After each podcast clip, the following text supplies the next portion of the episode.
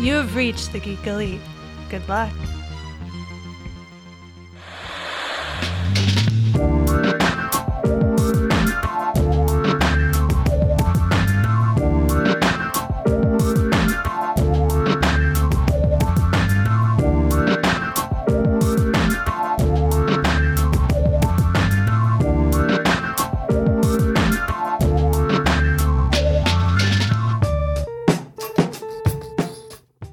Welcome everybody to We Have Issues, Geek Elite Media show that's about everything literary, books, comic books, webcomics, manga, and everything else you might be reading. We're here to talk about them.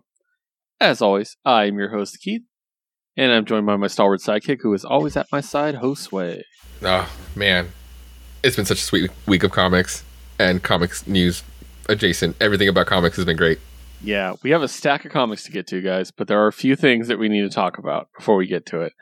Uh, me and Josue don't we no longer have a show where we can talk about TV and movies and stuff, so we haven't had a chance to really express these opinions yet. But True. Yeah. we got some major announcements on the MCU front.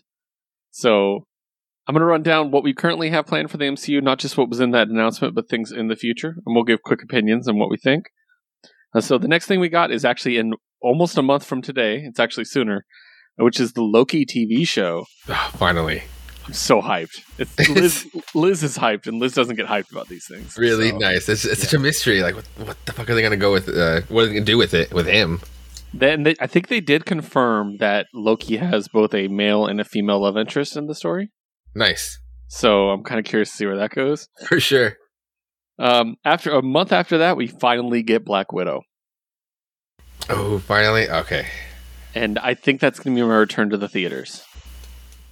You are returning to the theaters? Oh shit. Yeah. Me and Liz are we're both vaccinated. Her husband's vaccinated. We're all. Cool.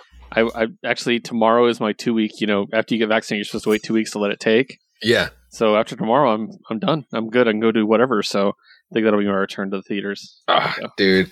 So excited for you. Yeah. Hopefully that's for mine too. Now, sometime this summer, we're going to get the What If animated show, Oh, yes. and I'm That'll be fun. excited about that too. Yeah, we don't have a release date yet, but we do have a release date, September third. Put it on the calendar, people. This is the day that things change. Shang Chi: Legend of the Ten Rings comes out, or Shang Chi, I should say. Yeah. Uh, he actually corrected the pronunciation on Twitter, and I respect that. So it's Shang Chi. I'm very excited. I'm fucking Dude. excited. And in that announcement video, we saw a little bit more of a clip of the action, which made Yes. it even cooler. So, what do you think? Oh no, I'm just like the fact that we're gonna get it this year and it's gonna creep up like a lot sooner than we think it is. It's it's practically here.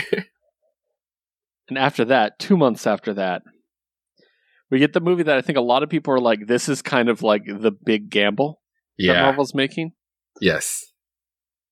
and that's Eternals. And we saw our first footage, Josue. What Yeah. did you think? I really loved it. I was telling you like last time where it's like the hero shot of like the the po- the the team pose and then you got like the speedster joining it. It's like at that point it's like oh everything was running through my mind and we're gonna be different people after we come out of that movie. Yeah, I, I saw a really cool interview about Chloe Zhao after she won the Oscar, where they revealed that Oh, she's actually a huge nerd. nice. Um, she actually approached Marvel, not the other way around, because she wanted to do a Marvel movie. She was Cool. originally trying to do Black Widow, but they went a different direction. But they were like, well, let's keep her name on file. You know, we want her to do something. Yes. And so they did Eternals, and apparently Feige went on site and went on uh, on set with her, saw what she was shooting, and took a sizzle reel back to the Marvel execs and was showing them. And he's like, "This is practical footage. There's no CGI. That she found these shots. Oh, so apparently, what? it's going to be absolutely beautiful. And if you see Nomadland, you know how beautiful her cinematography can be. So Fuck! Oh my god! Yes, like yeah, especially after that, after that announcement, like when when she won hell hella fucking big, and then it's like, oh wait, oh that's right. At least she still has like the MCU movie coming out. Fuck yes! Also, she used to write fan fiction and will not reveal what uh, fandom she wrote fan fiction for. God, So she's just great. She's just a nerd through and through. this Love is so cool. Uh, after that, we have two things that are coming out late in 2021, but we don't have a date yet. And that is the Hawkeye series Yeah, I'm so, So good. excited. it's probably going to be my favorite of the shows, I think. it's probably going to be my favorite of the shows, I think. Um, and then Miss Marvel, which just finished filming. yes. So I'm really excited about that. That's going to lead into something else we're going to talk about in a bit. But next after that, in December of this year, we're still in this year, Josue. I know. Spider-Man 3 No Way Home. when we were getting like these dates back to back to back and that we were again we were still on this year for some reason this like reveal trailer of reveals of dates was just borderline emotional. It was just like because we still know that there was just so much so much so much more that they were promising. And yeah and now it's spider-man and uh, we'll get the whole the the super doubtful andrew mcguire and toby and toby cameos Yeah, they're going to be cameos at best. People are really hyping that up too much, and they're going to disappoint themselves. So. um, and after that, starting off 2022, which I should say, in 2022, we're getting four MCU movies. fuck yeah Starting off in March with Doctor Strange and the Multiverse of Madness. I know you're looking forward to this because it's Oh, absolutely. trip, trip the fuck out. Like it's going to be so great. Oh, I want to see like Raimi step it up in the modern times now. Yeah. Well, he's, And- it's not Raimi anymore, Oh no, that's right. wasn't it? Well, no, did- no, no. It was, the, it it, was, up? it was. Yeah, he picked it up. Sorry, it was the guy from The Conjuring that originally had it. Yeah, it was like Scott Derrickson who did the first one, Yeah. and then I was I was upset about that, but I was like, well, well, shit, we'll see what Raimi can do now. Like a shit, a big name like that for a, I get hopefully a horror title, and we'll see what we can what he can work with, what liberty he was at with. Yeah. And then in May of that year, Thor: Love and Thunder. May. Oh, that that's the May movie. Okay, that's gonna be a huge. It's a huge movie then if they give that one the the May title or the May slot. Yeah.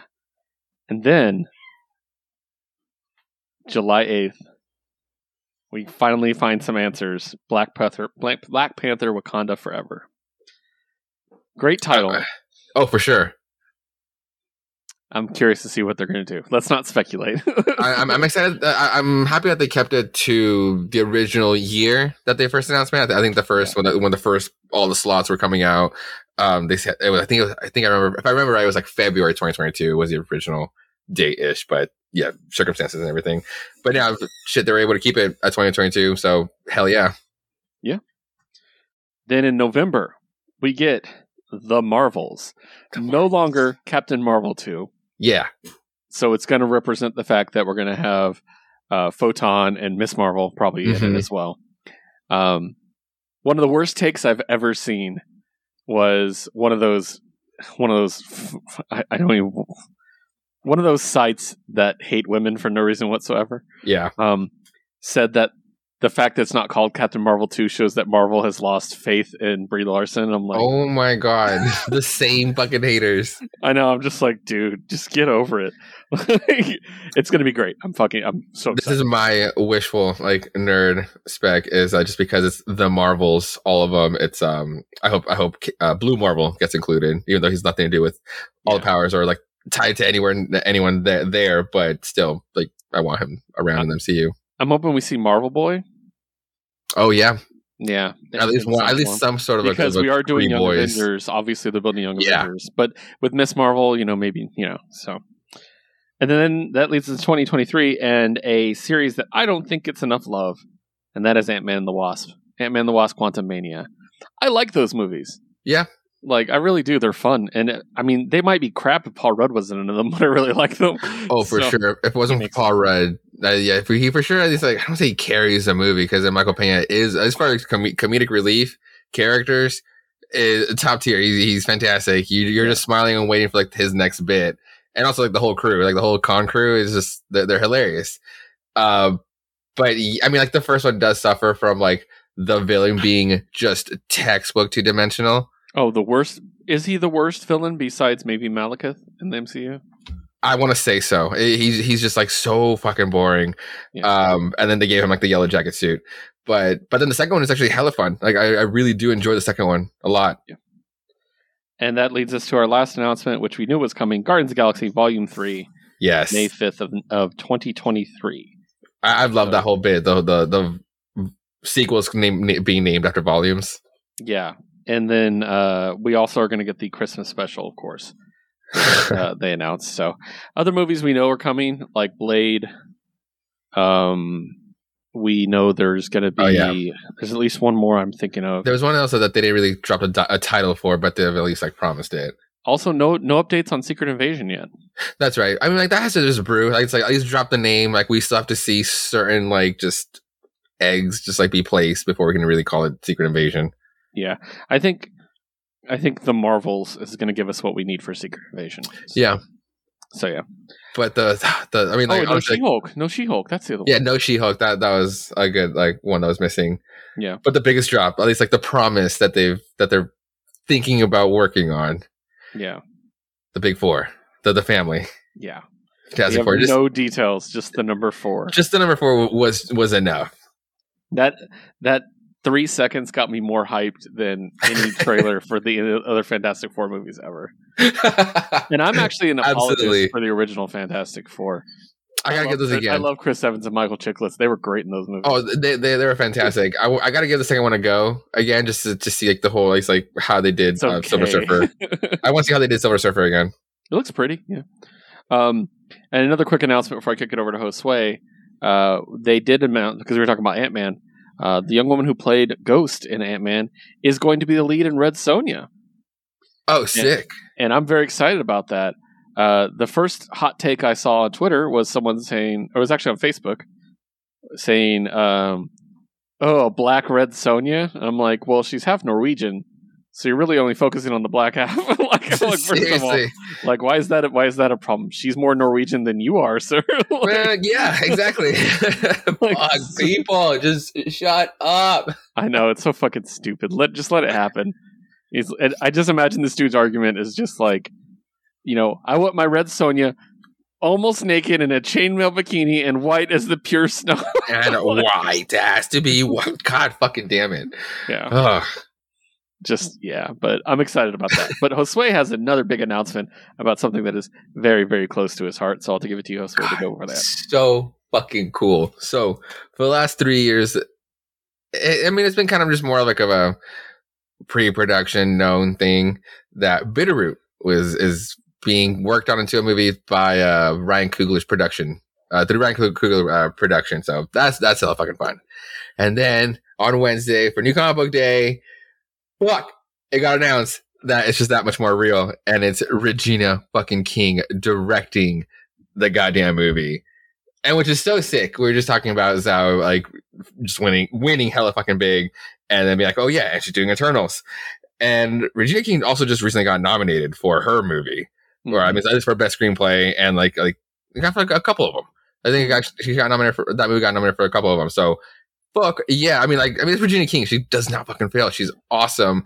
And then fresh off of just being like just almost there in grasp with like winning big, she's doing a comic book movie now, and it's one of the best. Com- I mean. Yeah, it is one of the best comic book movies because it was 2020's Eisner Best Comic Book of the Year. And God, oh, I just she's gonna do wonders with this shit. She's gonna like, and then like how the Watchmen show was just hella heavy political, especially with like everything that happening in like that happened in Tulsa, and then this having to do with a lot of a lot of racism during the Harlem Renaissance, and just like so we get to see like the beauty of that part, but god damn it, it's just gonna this is gonna be like a great horror movie, and then like in the most like horrific ways that Tarantino loves to play with, but it's gonna be told through like an actual true lens. And Mhm. ah a Bitterroot movie. And it's that much closer. And i'm so fucking excited dude I can't wait till years from now where we can sit down and draw a line from us to Watchmen to Lovecraft Country to yeah this and just see how Hollywood realized ensemble black casts can Yep. actually make some money. dude maybe give it a shot. You know what I mean? Like, uh, I'm excited about that. So, anyways, uh, yeah, I'm, I'm stoked. I'm, I might have to pick up the book, like, and Oh, start reading it. yes Although, God, I spent so much money. I know. Speaking of which, as a transition, I set a new record this week with money spent on comics, and I didn't buy a trade. I bought nothing but issues. So I did. I did spend a lot because I did buy trades like like an idiot. But I want. I wanted them. But fuck, dude, damn it. let's Yeah. let's see it. Let's hear it. All right, so we start off as always, not with a bang, but a boom. The biggest fucking boom. and starting off with uh, my solo book, Firefly, brand new verse. Nice. obviously, it is uh, the the Firefly series that takes place years later. Um, written by Josh Lee Gordon, illustrated by Fabiana Mascolo, colored by Lucia Di Giammarino, and letter by Jim Campbell. Um, the big reveal last issue was we were visiting Simon and Kaylee, and they have babies, and they're cute. And basically, the entire issue is spent like getting to know their new reality, as well as dealing with this unconscious girl. And there's some really cool twists. I'm not going to sp- spoil the twist or anything like that, but it's just really fun seeing Kaylee and Simon again. You find out that they named their kids. Um, what, what the fuck? What, it was so fucking stupid, and I loved it. It was very Kaylee. Um, I'll, I'll find it because I want to get it exactly right. Um. Anyways, while I'm pulling it up, but th- th- yeah, there's a big mystery about the girl that that they met, and she's um.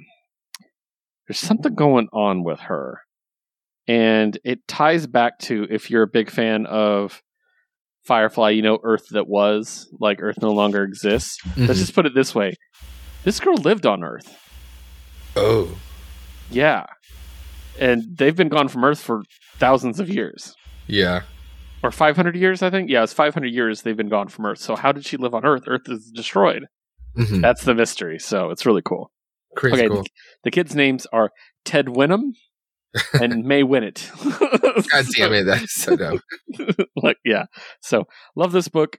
Uh, I already said last week it's justified its own existence just by showing me them together. So Oh yeah. but I, but it just gets better and better, and I really enjoy it. Um, I'm really starting to like Zoe Wash's daughter too. Her character's really developing well, I think. So next up, we got two boom books or three boom books that we share. Let's start off with Magic the Gathering number two. Hell yeah. So I got a hidden Planeswalker variant. I've already showed Josue, but I'm going to make it dramatic. Yes. Boom! So good. I, and the fact that the spine colors really stick out, I'm really gonna look out for that one. yeah, my my boy at um at Samurai uh comics, I, I was like, I was like, oh, is there only one? I don't know which ones are, you know, which Planeswalker this is. And he's just like, oh yeah, yeah. There's there's a couple ones, and he's like, I can tell which one. And he's like, there's one that um Daniel Warren Johnson does.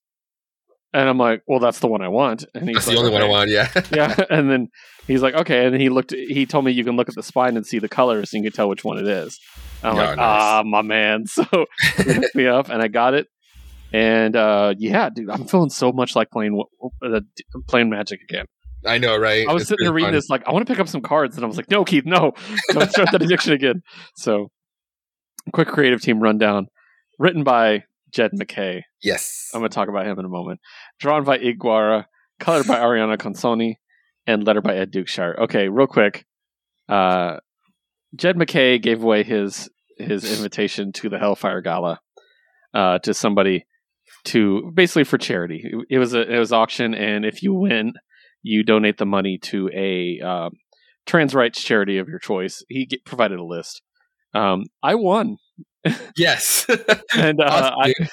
I um I ended up bidding one hundred and forty five dollars, Fuck yeah. which which the limit I set for myself was one fifty, so that was fun. And um, I donated it by the way to a Texas based trans charity because those kids need the help. Fuck yeah. Um, so fuck Texas. Anyways, uh, Yes. so he sent it to me along with a signed copy of Black Cat number one, Sick as and fuck. I cannot wait to meet him at a con and have this discussion with him. And it's just so great. I'm very excited. And you guys know we're very excited about the Hellfire Gala. We're going to talk about that in the weeks to come, I'm very sure. So, yeah. but about this book. Uh, I really, I'm really digging this. yeah, It's- it's hella fun. It's like a D&D comic. Like, Mhm. like a lot of the D&D comics that I've read. It's these like, it's this random group of people that are kind of thrown together and have to work together to solve a problem, you know, and they have different like methods, they have different motivations, but you kind of like each of them. Like I, I really, Oh, really dug this book. I don't know all that much about the Ravnica guilds. That was not something I really jumped into. As I said, my magic lore is kind of older than that for the most part. But yeah, like I kind of stopped really paying attention with the first wave of planeswalkers. Okay. Like, because I, I have a Gideon Jura actually, Nice. and like I remember a friend of mine who's actually a friend of Steven's too, our friend Stephen Clark. Um, uh, one of his, our mutual friends was like, every time I see him, he's like, "You know, give me that Gideon," Like if I saw him tomorrow, he'd probably say it, and I haven't seen him in five years. So like he just Hey, kept hounding me out Gideon. there. Like, give me that, Gideon. like and i'm like no so, um but yeah no that was the last time so catching up on the lore and being familiar enough with stuff that i'm like oh i remember this you know that was really Mhm. cool so what about yourself what do you think Uh, no, this is really cool because it's like the whole Ravnica and the guild is basically when I when I started playing Magic, so it's kind of kind of familiar with me. Uh, but then there's just like the touch and go because I'm not going to keep up with Magic every single fucking set. That's ridiculous. When I'm still buying comics, um, but I do I do keep up with like some of the lore, or at least like what every other uh, um, set or expansion is is about. Because sometimes it does touch back on certain uh, guilds or places like Innistrad that just is like more of uh, my fancy with my decks. So I don't know what what are, the, what are the updates on there. And I think this comic is actually like taking place. Why we focus on these three is taking place with the events that happened that transpired right after the last big event, which was War of the Spark, because they keep referencing like the planeswalkers that have the spark. And the War of the Spark was just a crazy, cra- and especially also with the whole like Niv-Mizzet being the one dragon ruling over the five guilds. That's Right. basically what happened at the event at the events of that one. And it's a, it was a really cool set. There was a really great trailer with Liliana, um, just like commanding like the zombies in like in the field, and I was playing to this. Uh, I think it's like in the in the end by Linkin Park, but like in a slow down re version of it. It's really Yeah. fucking epic and really cool. Um, but anyway, but coming back to the comic and kind of what I do and don't know of like uh, of magic, it was a really nice touch of seeing like the Cyclops dude when they do go, go back Yeah. to like the council. Because when I Yeah. started, he was just a regular card, a really expensive card to put out. Like an eight drop. It's ridiculous. But I always remembered that fucking name.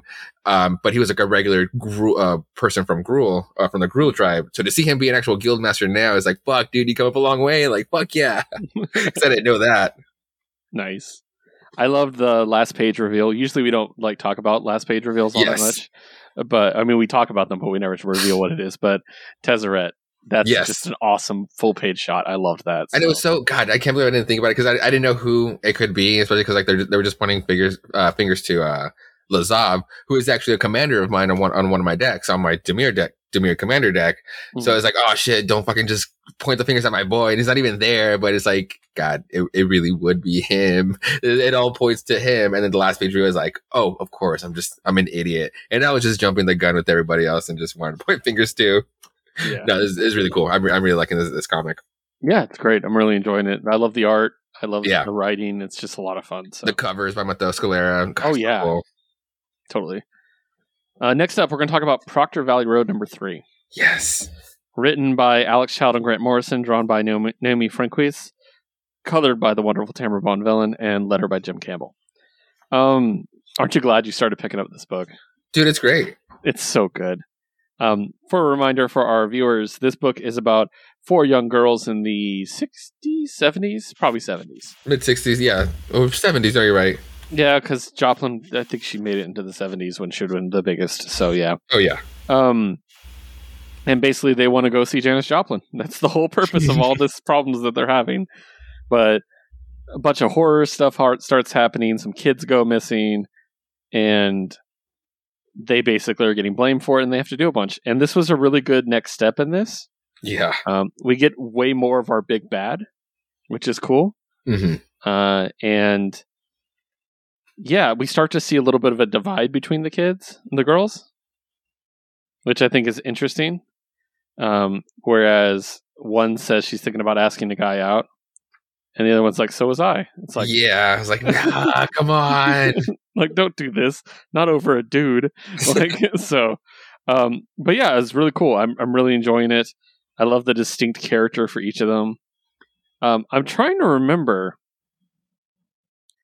because the first page is like the principal yelling at them and literally introducing each of them, like again. Yeah. And I think they did that in page in issue two. Like they did a this is this person. This I think they do quick intros in each book, and I really dig that because they did the first one, but it was like page long. right. With like, with the cops, or like at one point where, when they were being interrogated, and it was, Yeah. uh, and the black chick was like, pretty like, like barking back at them. It's like, you guys don't know, like, I know my fucking rights, basically. Yeah, I Um, love yeah. it. the- they reintroduce this every issue, which I re- it's very TV show. You know, it's Yeah. like previously on. You know, like so that's really cool. I dig that.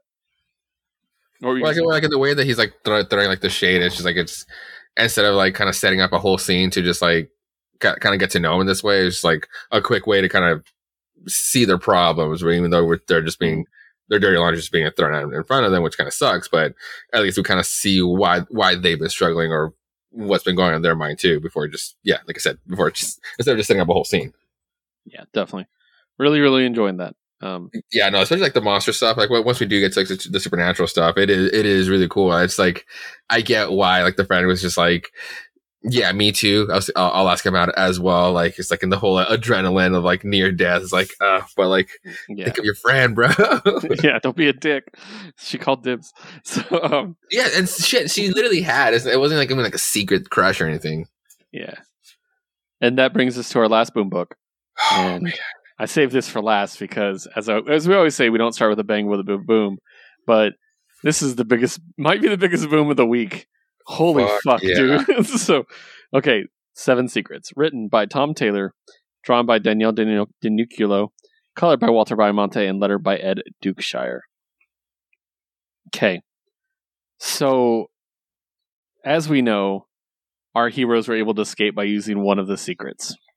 yeah, And the last thing we heard was, "You idiots! Don't you know what you've done? Don't you worry? Don't you wonder what happened to Atlantis?"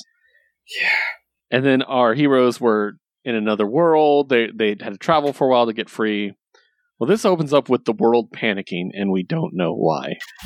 And it's really cool. And I'm kind of like, "Oh shit, what's happening?" And the crew comes back, and they're in uh, they're in Paris in the catacombs. Actually, that's where they come out.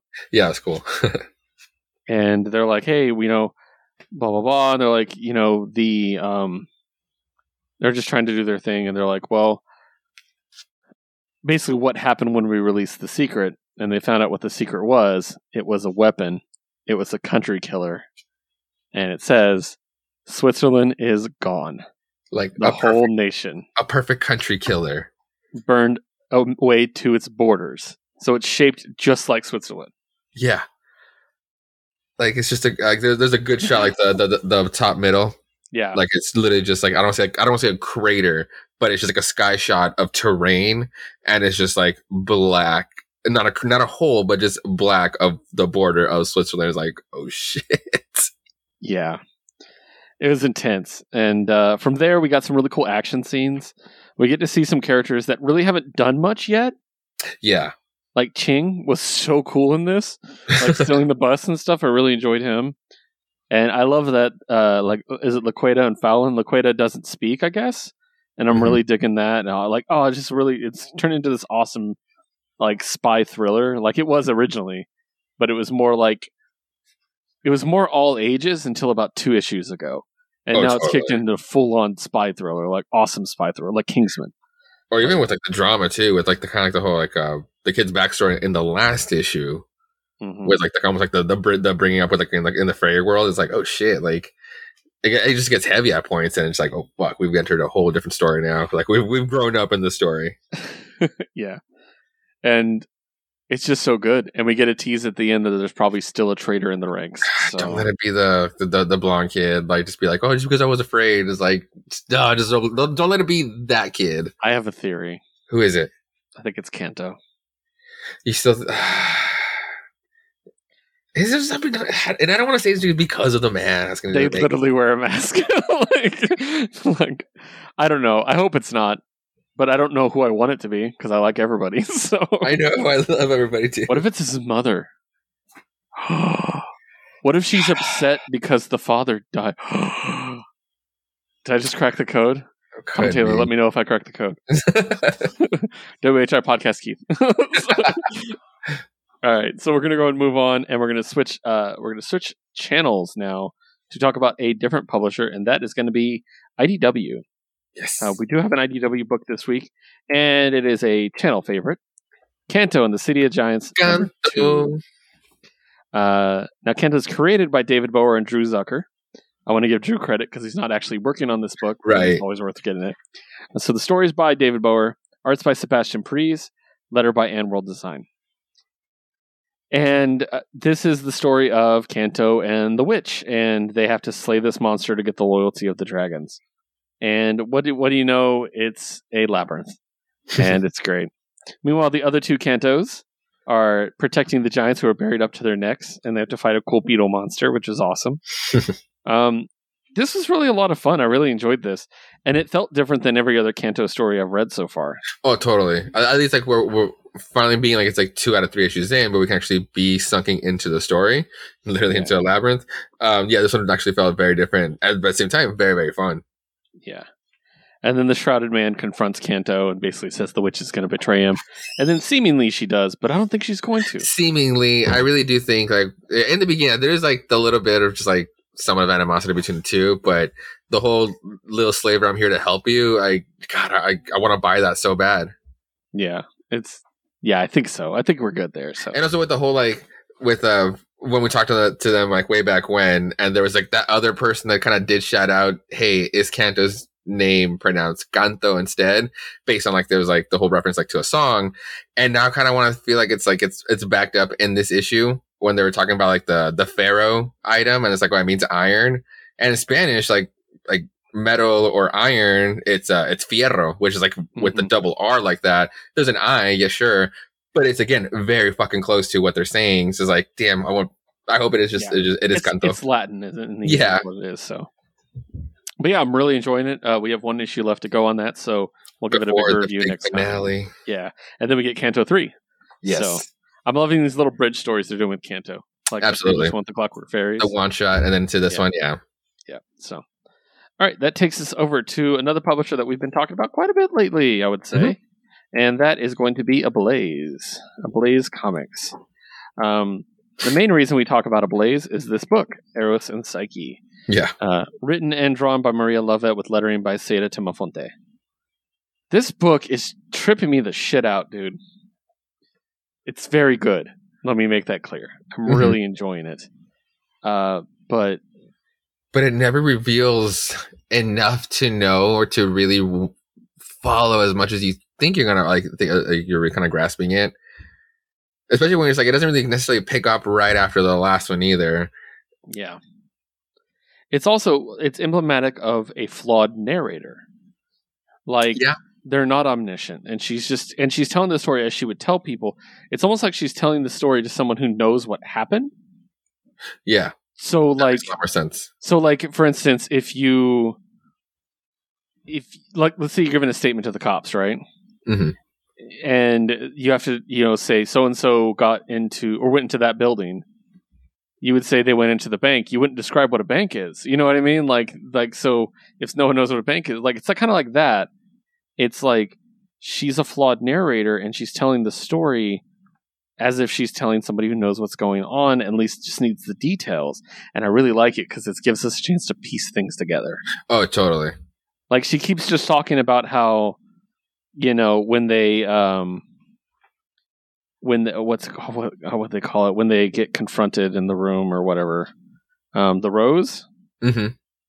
Yeah, passing through the rose. She just keeps saying it like we should know what it is. Right. Like, what, what, with everything that happens, and I really dig that. Like that we should know all this, and we are slowly learning it. Also, this page blew me away.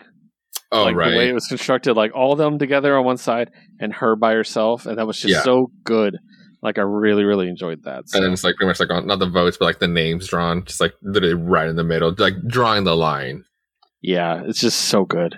No, it's like it's funny you mention that because like there are like particular pages that really stick out, like and just like make you think. Like for I mean, first first and foremost, I love that we start with like the blank frame in almost in every issue.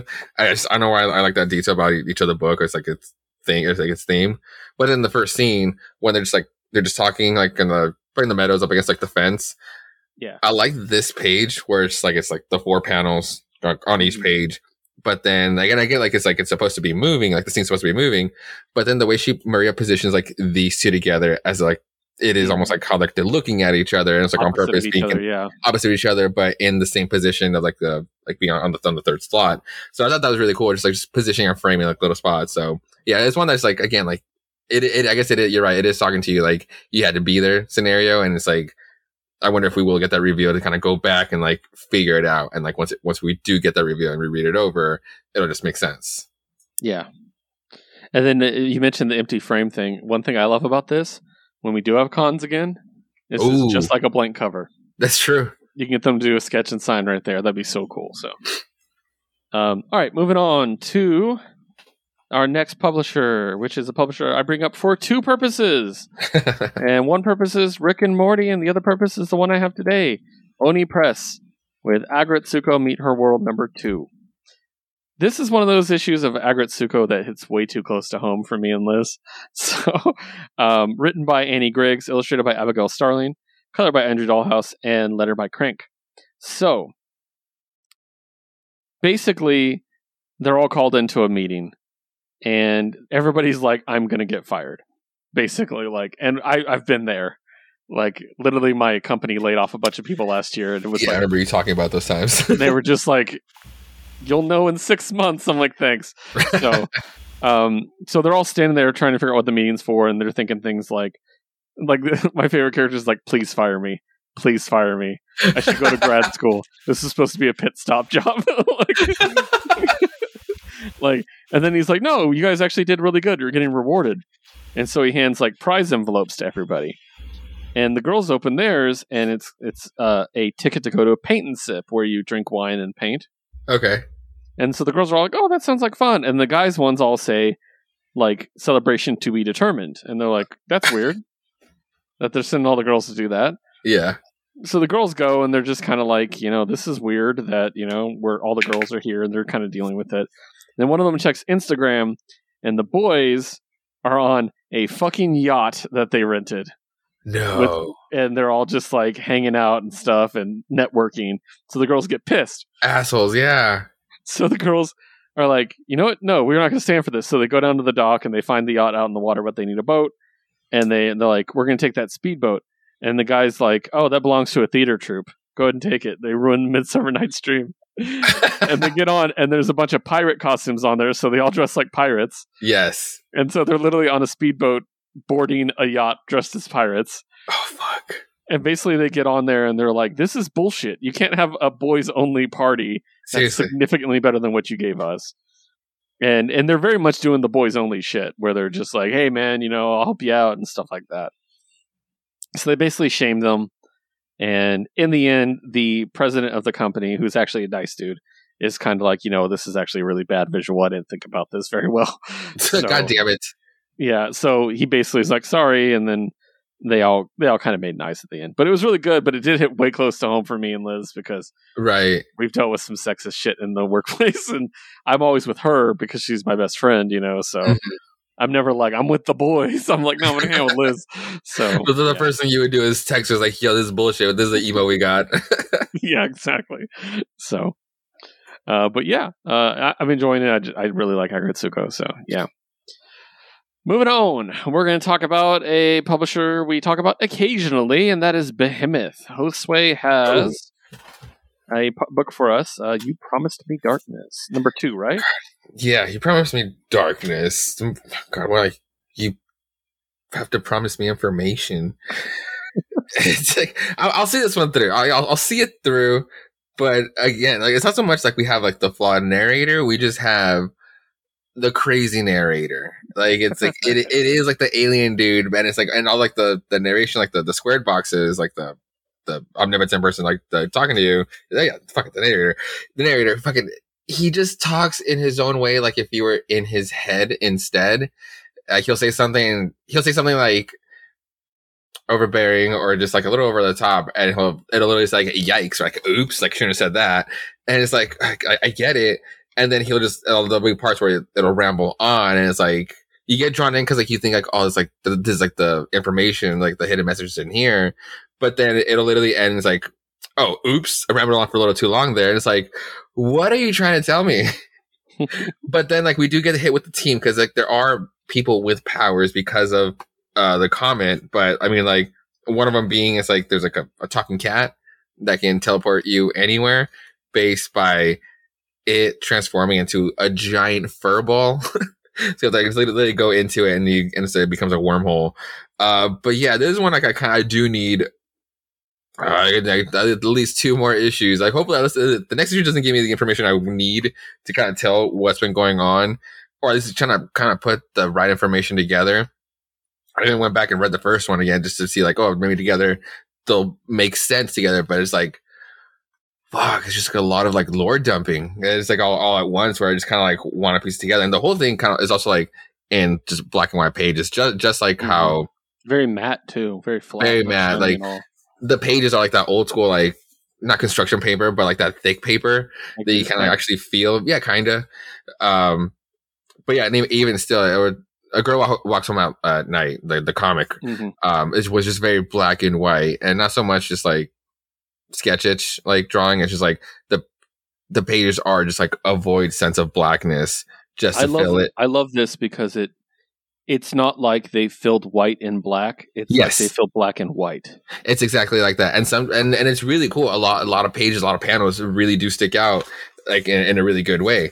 Like Yeah. this guy, this is the narrator I'm talking about. This is a crazy looking guy. But then you have like pages where you can't really kind of make out what's been going on, Mhm. uh, or like this person in the back really does get lost in like the blackness around. Um, so yeah, it's just one I, I just do need a little bit more to actually follow it because right now we're just following it being told by a crazy alien. Looks cool. It look visually looks great. Who's, Yeah, no, is the cool. creative team on that? Oh yeah, I'm so sorry. Uh, by through Behemoth, and it's Damon Connolly because Damon Connolly's "You Promised Me Darkness," and then Annabella Mazzaferri. I assume could be the let the letter. Nice. Yeah, because it's just it's just these two names, and it is also like like, like I tell you a black and white book, so it's not big team. Yeah, there's obviously another colorist. So that's ironic. We both have a, a black and white book this week. I'll talk about one in a bit. Oh, nice.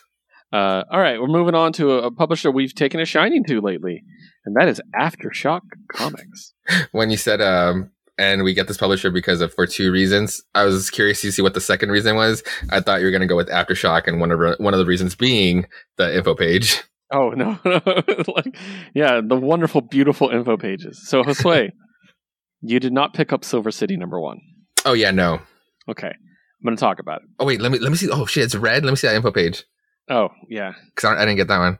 Ooh, nice. Oh, that's a good red. That's a deep Yeah. red. uh, so written by Olivia Cuartero Briggs, art and colors by Luca Mur- Merli, and letter by Dave Sharpe.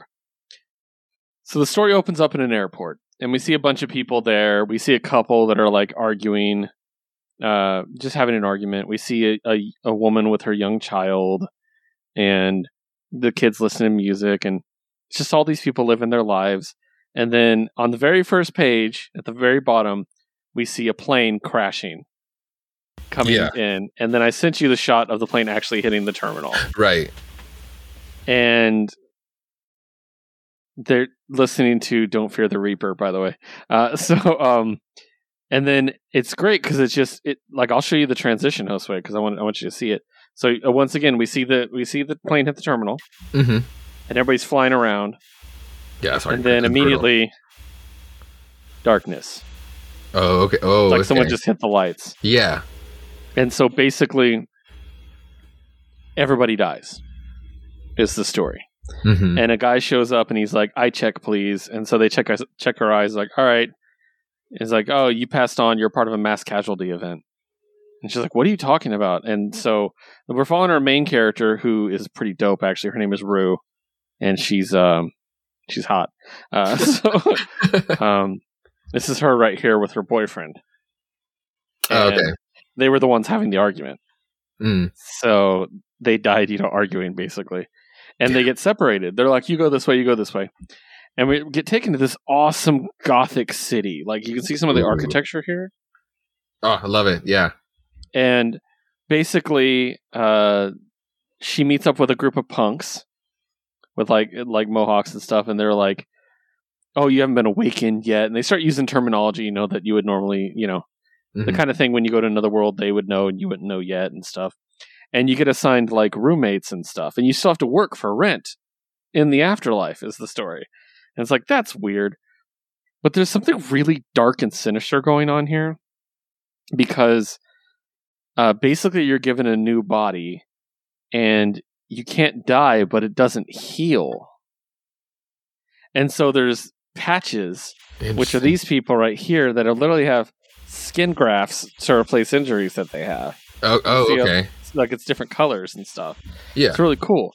But the really grim part is the little girl that was in the explosion. She pops up a couple times and like there's something grim going on is what I'll say. I don't I don't want to even speculate it. But then they're like, yeah, it sucks, but there's some good things like getting front row seats to bloody fantastic shows and pretty sure that's Janis Joplin singing right there. Oh, well, fuck yeah. So I'm like, kind of like, oh, this isn't bad. Like, and she she basically meets a bunch of new a bunch of characters, a bunch of friends and stuff like that. They're trying to like establish her with a relationship. But there's a really cool like um there's a really cool like arc coming, I think, because like like see here, I'll give you that shot.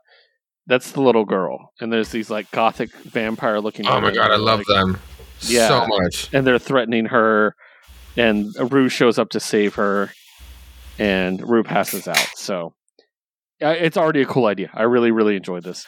There's No, also the Legend of the Silver Knight, which is like a superhero for this world. Yeah. So yeah, I really liked it. So what were you gonna say?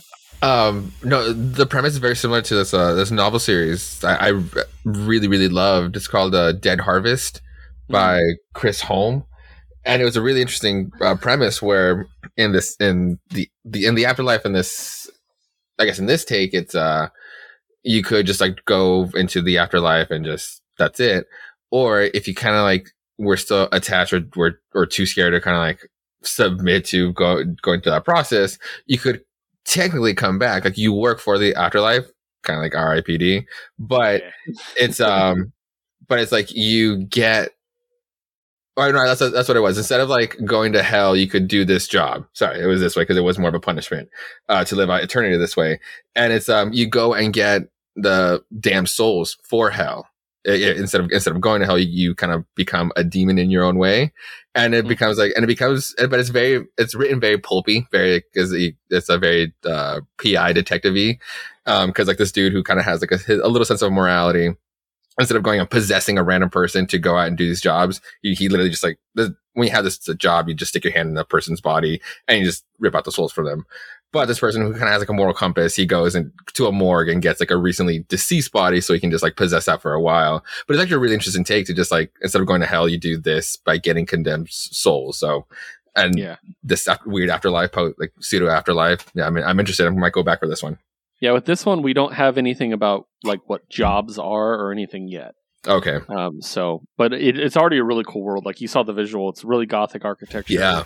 and I'm really interested. So, uh, next book for Aftershock, I have the final issue of Scout's Honor, number Oh, nice. five. Uh, Oh, the orange. intro page, really nice orange. written by David Pepose.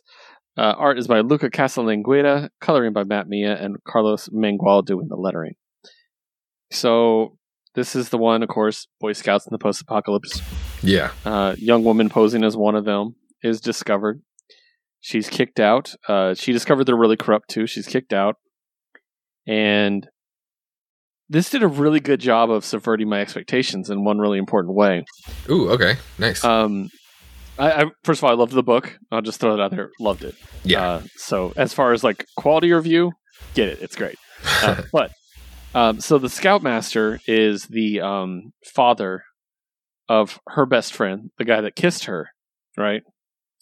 When he thought she was still a guy, or did he? That was the whole thing. Mhm. And I was kind of like, oh, is this going to be a love thing? Are they going to be in love? And like, I was like, that's interesting because she's like, I talked about like her gender identity was never actually confirmed if she thought of herself as a man and, you know, like, or if she wanted to be a man. There was no like confirmation of anything like that. So I was kind of okay. Um, and so I kind of had a headcanon of what I thought was going to happen. Mhm. And it got kind of flipped, turned upside down, if you will. oh. Um, so in the end, part of what I thought would happen what happened, which is the Scoutmaster and Kit get into a fight, and then the Scoutmaster's son ends up killing the Scoutmaster to save Kit. Which I was like, cool, okay. And now they embrace. No. He's gay. oh. He likes men. And it's it's not outright said, but basically it's kind of like he's probably not interested in her because she's a girl, actually. like I thought that was really interesting.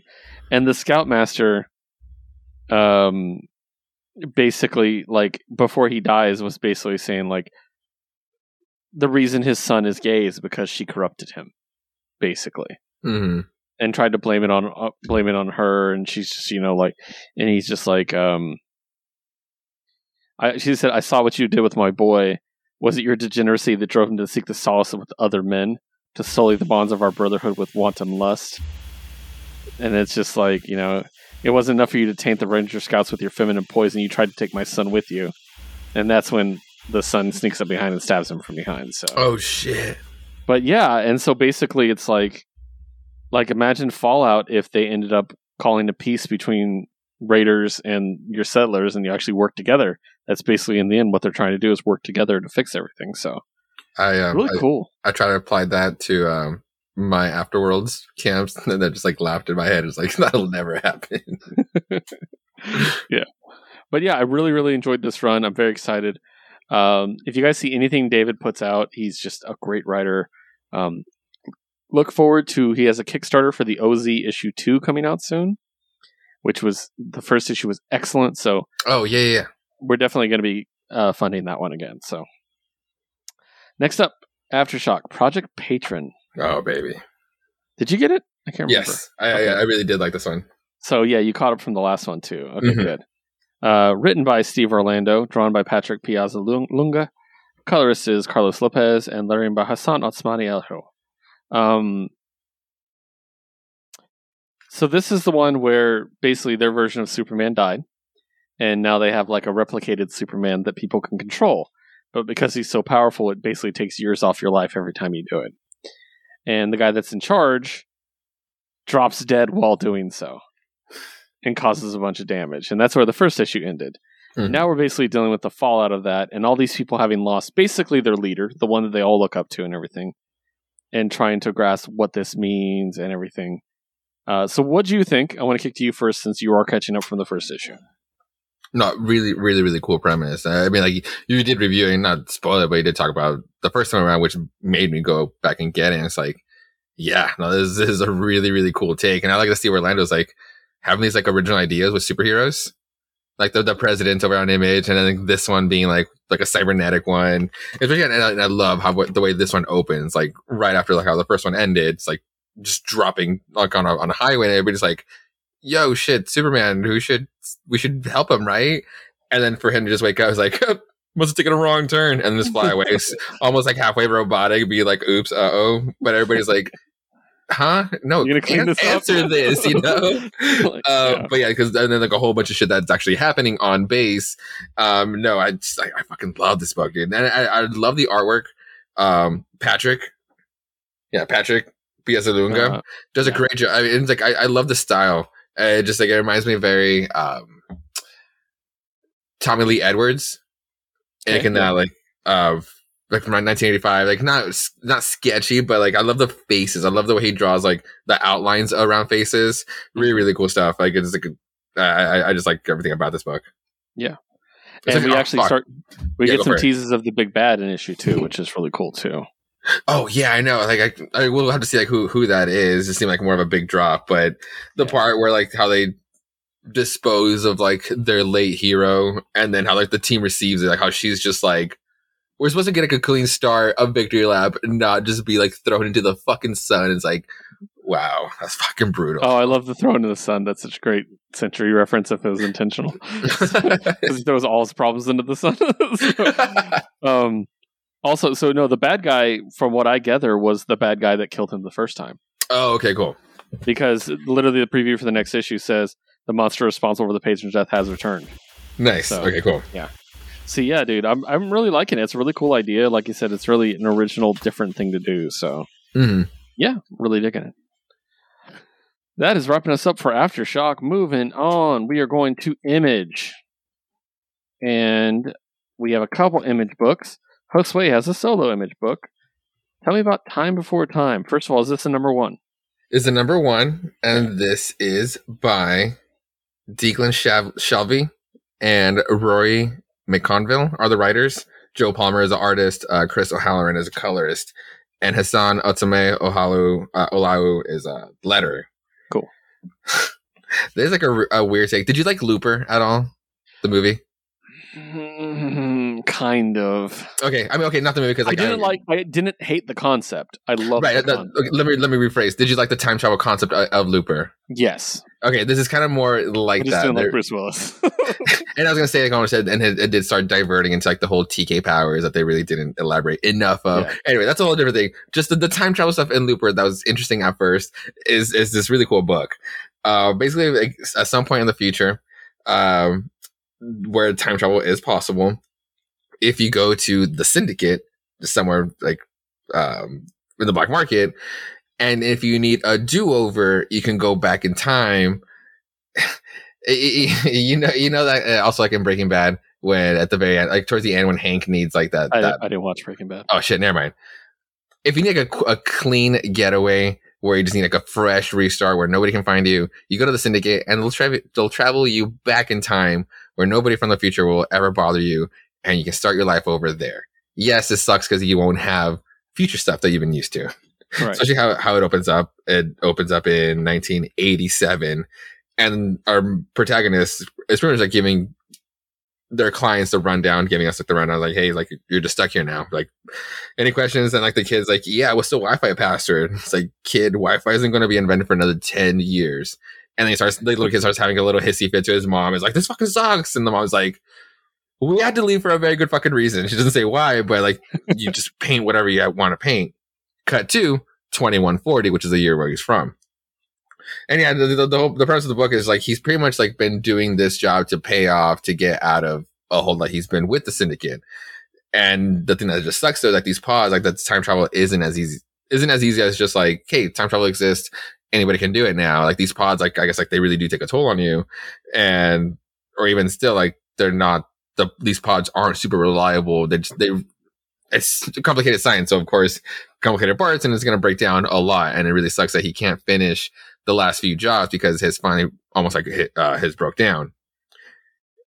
Meanwhile, he's had this whole plan that, hey, maybe we should, maybe I should steal one so I can just go to where anywhere myself, or at least like with his best friend.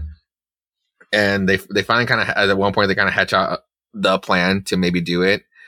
At one point, the date of something goes wrong somewhere else where they had to take the protagonist to go finish off another job. And that's when he goes like, Hey, wink, wink, go get the pod and do the thing. We come to find out that the friend fucked up really bad on the trip to go leave the client to go to steal the pod. He basically got found out at some point in their future because they, they don't even like they don't just drop people back off in the past. They can also go to the to the future. And I guess I guess this dude fucked up and went to a particular point in the future around in the, in the 3400s um, where it was frowned upon if you were a time traveling smuggler, and they kept him pretty much his whole life. It's just like where he was like in his late twenties, thirties, best friend. He comes back as this old man. He tells you like how many years he spent in prison. There was like a war that broke out, so they they used the prison. They enlisted the prisoners to go fight for the war, and then like there was like a rebellion. Like, he literally got just got stuck there, and he came back just that same afternoon as the best friend and just like this is not the same fucking person uh so yeah so so those are the rules that that, that play in the in this issue because then like for the cliffhanger this this whole other this new character shows up uh this black chick shows up and is like hey i'm stealing this fucking pod and i'm telling you where i want to go and then shit gets wrong because buttons get pushed on the way to said getting going anywhere and they go to this year oops which is Price. yeah, they go to that year, and and then he when he wakes up first, and he gets her badge and realizes she's an FBI agent. She wanted to go to like the the year twenty one somewhere, but yeah, you saw the year where there is no date. So that's really the cliffhanger. And so yeah, time before time. We'll see what happens from here. Cool time travel story. Nice. Sounds dope. Yeah, interesting. Our next book is an emotional book. This this one got me quite a bit. Silver coin. No. Uh, we'll talk about that in a sec. Uh, Car- uh, Car- Karmen number three. So, yes. Uh, with a K, which I realize is probably Karma. Like they're all Yeah. plays on Karma. I'm getting that now. Um, story and art by Guillem March, color by Tony Lopez, uh, translation by Dan Christensen, and lettering by Chromatic. Nice. Um, this is really sad. Dude, yeah. I loved it. Loved it. And like This is quickly becoming a sleeper book for me. Oh yeah. Like I'm trying to think of an image series I really like more than this, and it's kind of hard right now. Mm-hmm. I really like this stuff. Um, you guys might know this one as the girl who apparently killed herself and is now being visited by the girl dressed as a skeleton, and she's walking around naked around the you know the city. And she finds out a lot in this one. She actually comes to grips with the fact that she did kill herself and died. Mm-hmm. And it's all about like something's different with her that they're trying to get a message through to her before she becomes, you know, the next person, before she gets reincarnated, basically. They want to make sure that she learns her lesson, if you will. And to that effect, she she has an interaction with a young man, and Jesus Christ, this was, story was just brutal. Uh, he's a nervous young man. He's ready to propose to the girl he loves. He goes across the street to go talk to her. She looks out the window, sees him, sees him pull out the ring, Yeah. and he gets hit by a car. And then suddenly he can see, you know, them and everything. And when she touches, we found out when she touches people, she can basically see their entire life. Mm-hmm. Like their life flashes before her eyes Yeah. too. Yeah. That link. Yeah. and he's he's dead. And then another one of these Karmens show up, but this one's Carmilla, right? Yeah. Yeah. And she shows up and she has way less like patience for this shit than Karmen. She was like, let's get this over with. So we know there's like a distinction between the different Reapers, which is interesting. Well, I like that she has like at least our Karmen has like the skeletal figure, Yeah. where Car- Carmelina has uh, Carmela has like the circulatory the, the circulatory Yeah. like just that's interesting. yeah like of uh, vessels or yeah Mhm. going around about it. It was really cool. But all this guy really needs to move on is he just wants to find the ring. And so she helps him find the ring. And it was really interesting. And then in the end, we find out what they're trying to teach her is, and this is something you see a lot when you kill yourself, it's a selfish thing to do, and you don't think about the people you're leaving behind and what you're doing to them. Yeah. And that's kind of the message of this. And I was like, fuck. like, it was just really intense and yeah, sad, but really well told. I really enjoyed it. Yeah, no, it's like it's really hard to find right words when it's like this very specific subject. And it's like, and, and so, and, and I'm glad that books have been coming out where it's like, if you need help, like here's a phone number, like reach out. Mhm. Like, damn, to just like put in a point of view where it's just like, well, why is it selfish? It's not really how how our character asked it, but sometimes how it was proposed. And yeah, and Karmen just like the the way she laid it out is like, this is why. Like, this Yeah. is why it would be a big deal when you don't wouldn't think it's a big big deal just by flipping the switch like that. It's fucked up, and then it's like, and, and it's hard because like it's like it's not an, it's not a moment where where tough love is necessary or like I don't want to say like allowed, but fuck, is it just like not the right time? But at the same time, it's like these are words that need to be heard sometimes as well, just to be like again, like this is exactly why it's it's, it's selfish, and it's like Yeah. yeah, this book is just heavy as fuck. Yeah. It's good though. I'm really enjoying it. Oh, And, totally. uh, I'm excited to see how long it's going to go Mm-hmm. and see exactly what kind of resolution we're going to have. So, because she's dead, she's definitively dead now. We know this. Yes, it's been confirmed. So, does it end with her being reborn? like the whole thing, like like her thing. Like I mean, like our prota- protagonist is like she's avoiding the light at this point hmm to go over And to then- cross over. Also, are we going to find out more about Karmen? Like, is is because she's there's obviously something going on here. Yeah, I don't say if like the color th- aspect is like just too on the nose to be like this is like not necessarily like a an angel of death, but more like her guardian angel, as in like not also like I don't say Karmen was the, like was the original, but like has been reincarnated since then. Because even still, like he was just rocking like the blue suit that was also just a little too close to Carmela's blue whole aspect. Yeah. So really, really good. Uh, but yeah, we do have one more image book to talk about, and Josue hinted at it: the Silver Coin number two, uh, written by Kelly Thompson, letters, colors, lines by Michael Walsh, and um, you guys might know this one as the one about the cursed silver coin that's going through history, and each issue is written by a different superstar writer. Kelly Thompson Uh, had so much fucking fun in this issue. She totally did. Like, so, uh, so the last one was about you know a guy with a guitar and he let his dreams grow too big and it ended up costing him. This one was about a little girl who goes away to summer camp. Dude, and we literally just watched the Lindsay Lohan Parent Trap. So the fact that it was just like a very similar setting is like, God, I had so much fun with this issue. So basically, she's put in a cabin with what appears to be older girls, and they just treat her like shit. Like not just like shit; they they're really fucking mean to her. Yeah. and she's trying her best to have a good time at camp. It's very clear. And so like like th- they actually shoot bows and arrows at her and put a target on her back, which is dark as fuck. hmm They knock her boat over when she's in it. Um, she tries to make a tie dye shirt and they dump water on her. like they're just mean as shit. And then they cut her hair in the middle of the night, which is so rude and cruel. And I just, ugh, yeah. So she runs away. She runs into the woods and she finds a cabin.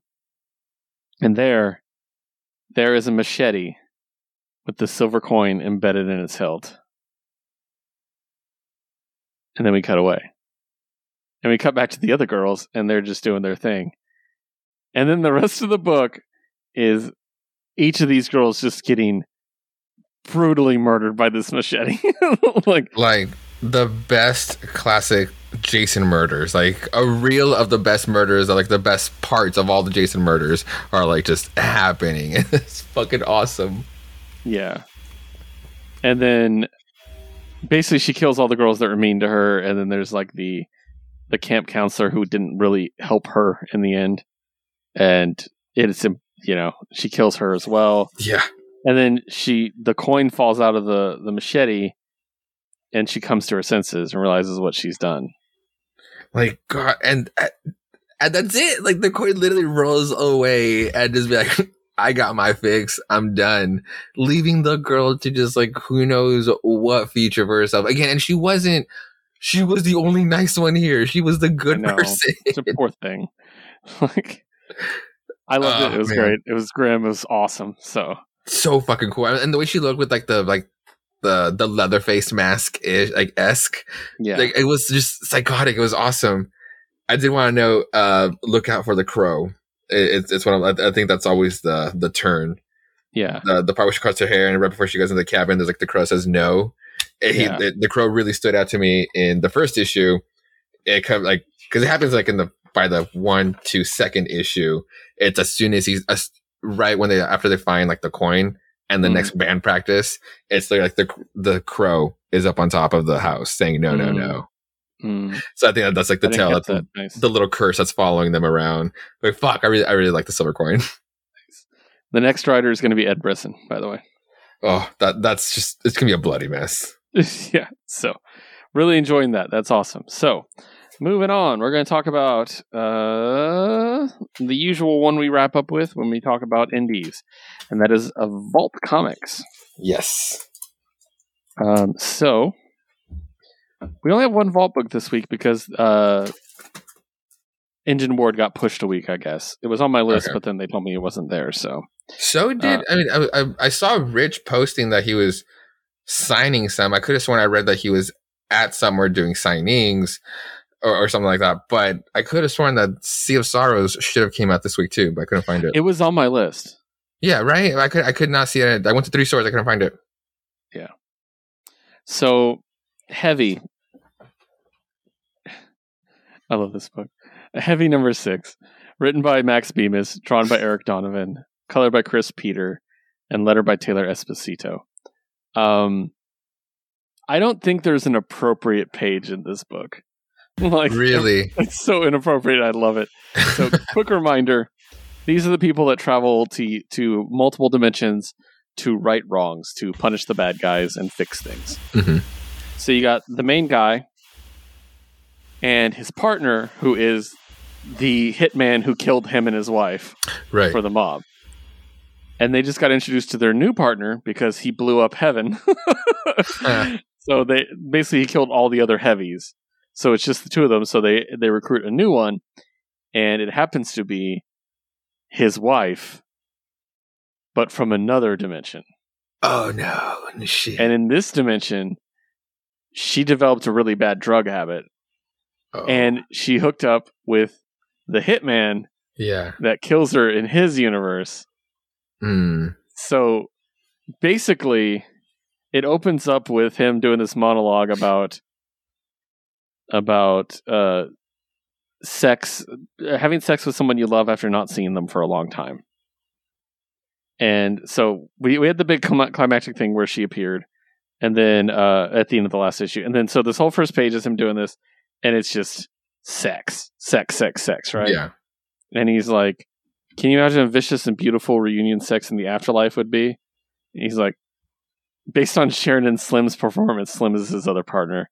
He's like, It must be pretty goddamn nifty. And he's literally just banging her in front of him. like, oh my god. it's so dark, like just like grim, and he's just dealing with it. And yeah, they basically have to deal with it, and they go on missions. They have to go on missions together, and she's really dark now. She does Mhm. really dark, horrible things, like, um, like killing people and things. like it's really great. They go to a world where there's like this king, and their mission is to prevent him from being assassinated because he's the only one who can stop these aliens from taking over the planet hmm but so they they stop the assassin and they're like, "Cool, that was easy." And the king's like, "Here, eat with us." And they fi- she finds out that they tied one of the aliens up and is torturing it for fun. And the king is like, "And yes, you can fuck it. Christ knows we've all had to go." And he's just No. basically like, and she just realizes he's horrible, so she shoots the king in the head and Fuck. ruins the whole fucking thing. And basically, they get called back to their base, and their lead, their boss is just like literally like, "You just killed that entire planet of people." And it's this whole like concept of like, we know that there are bad people that need to live, but they serve a good purpose, and it's just like it's just really deep and interesting.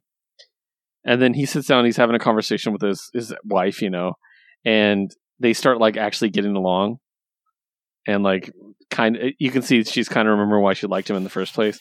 But sitting outside listening is Slim, and he does not look happy. So Oh shit. yeah, it's gonna be so good. I'm so excited about this book. Like, ah, God, Yeah, some good drama right there. But it's just such a good premise too. yeah, really, really digging it. So that's our only vault book this week, though. But uh, definitely, we're gonna be back next week with Engineward, at least Engineward. So Sweet. next up, we're talking about DC, the distinguished competitor themselves. we have, I have four DC books. No Josue has one. Just a one. Uh, we'll close with Josue to transition over to Marvel, but I'm going to go through mine very quick. Challenge of the Super Sons, written by Peter J. Tomasi. Art by Max Raynor and George Corona, uh, colored by Luis Guerrero, and letter by Rob Leigh.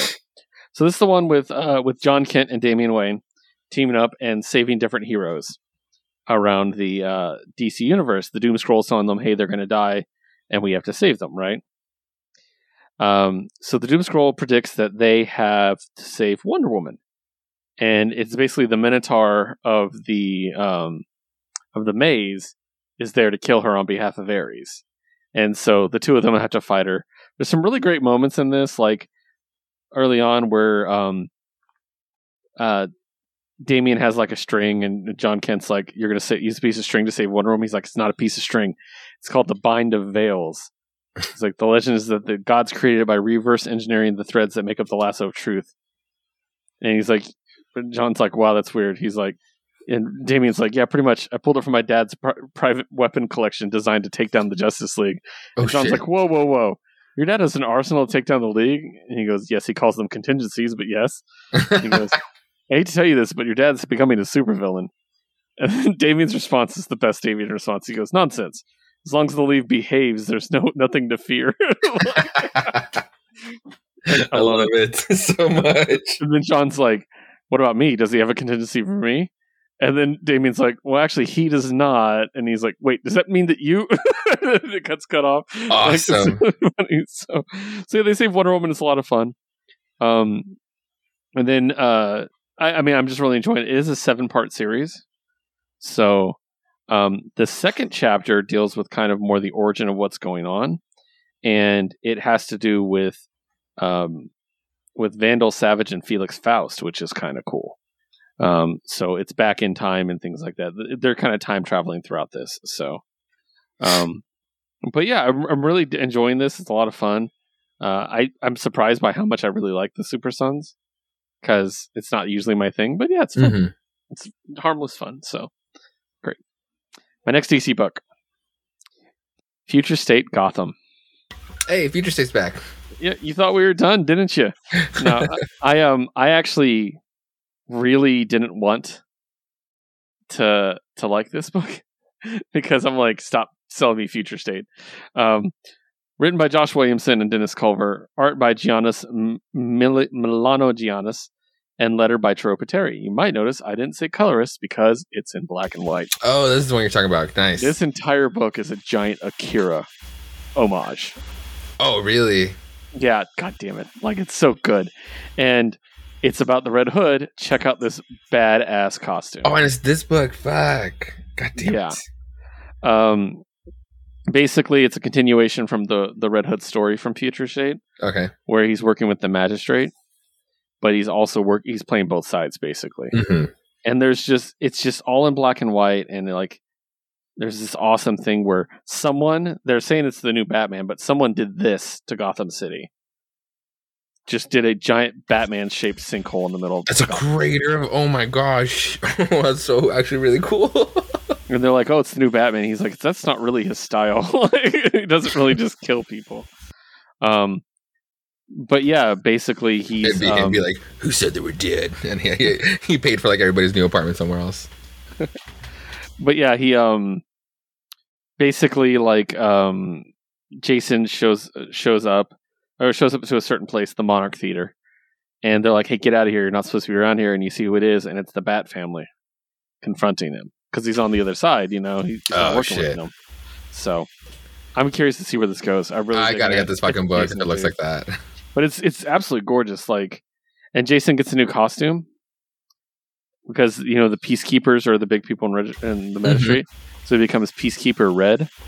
Ooh, nice. So yeah, I really, really, really liked this. Um, I said I didn't want to like it. I did want to like it. Actually, I take that back. I, I, I love Jason. So, um, which takes me over to my next book, Batman Urban Legends three. Once again, this is going to be, I believe, a six issue mini with uh, four different stories in each one. The main story is Batman and Red Hood uh, about the little kid and the drugs, and and Red Hood accidentally kills his dad.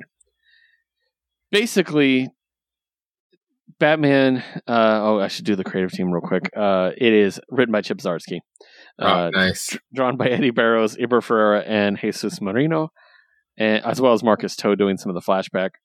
Uh, colored by Adriana Lucas and lettered by Becca Carey.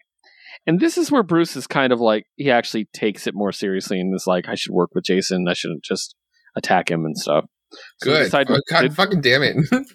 yeah, they decide to work together to solve this drug problem. And they have a difference in opinion on how they should do it. Which Bruce is just like, we gather clues, and then during the day we put the clues together so we can go out at night and do the right thing. and then we can shoot them. Yeah, and then, whereas Jason's idea was, I'm gonna punch bad guys until one of them tells me who does it, who does the bad thing, basically. Which You I know. actually Classic love- Batman styles. that's very Jason. So, um, and the flashbacks with Marcus To are really interesting because he, um, this is the one thing I didn't like, and this is just my personal like little thing. Um, when he, uh, it shows him as a little kid, Jason, when he's Robin, and they're trying to figure out who did this, and they're investigating the crime scene, and Jason sees uh someone walking away. Uh, who is like uh, Salv- Salvatore Greco, who is uh, a former thief, so Jason's like, oh, he must know who did it. He must know. He's suspicious. So Jason like goes to beat him up and beats the shit out of him, and then he pulls his little R out like he's gonna stab him with it. Whoa. And then Batman stops him, and he's like, and Batman's like, you know, he went straight. Like he's not a criminal anymore. And then Jason says, the guy's a jewel thief. He'll always be a thief. I don't like that This because fucker's still, still still stealing hubcaps from Batman. exactly. I'm like, he doesn't believe that about himself, you know. But then Lily Bruce says, "I refuse to believe that." Didn't I meet you in the middle of stealing the Batmobile's tires? like, so, like, so he calls him out about it. But I'm like, oh, I don't know if Jason would think that, but it's fine. It's it's it doesn't break it or anything. It's really good. So, and then we find out who's probably going to be the big bad when Jason is um walking in this area trying to find it, and then he's like, "Oh, suddenly it's getting cold. It's a trap. It's getting too cold too quick," and he falls over, and we get Mister Freeze. Freeze. Nice. So, uh, the second story is about Lady Shiva, um, written by Shay Grayson, uh, drawn by Alberto Jimenez Albuquerque, colored by David Baron, and letter by Tom Napolitano. Um, this one is a one shot, and it's really cool. It's about her dealing with the fact that her daughter, Cassandra Cain, is Batgirl. And um, basically, she's mad at Batman for taking her daughter. She's like, you know, you got all the others, they're all orphans. She's like, my daughter has a parent. And it's like, you took her away from me. And I'm like, yeah, that's true. But basically, she she ends up finding out that Bruce um, Bruce is a good influence on her and that she's learning to be happy, which that's the thing that's the most important to her. So yeah. It was really good. I really actually really enjoyed that story. Um, other than Jason, it was probably my favorite story in this. So, um, then we got the Outsiders story, which is a three-parter. This is the third part, written by Brandon Thomas, drawn by Max Dunbar, cut by Luis Guerrero, and letter by Steve Wands. Um, and it kind of wraps up the whole story with uh, Katana and Black Lightning, where they've been kind of teasing that maybe they're going to be romantically involved. And basically, Katana's using they, someone uses truth serum on her, and she admits that she cares about him, but not in a romantic way. It's not going to be that. So, um, but yeah. And then the last one is the Grifter story, which is going to be five parts, which is strange. Um, but written by Matthew Rosenberg, drawn by Ryan Benjamin, colored by Antonio Fabela, and lettered by Seda Fem- uh, Temofonte. Um, I love the Grifter story. It's just it's just Grifter. Like I love Grifter. So um, he's just being a con man the entire time, and he's trying to outsmart Batman and Bruce Wayne at the same time.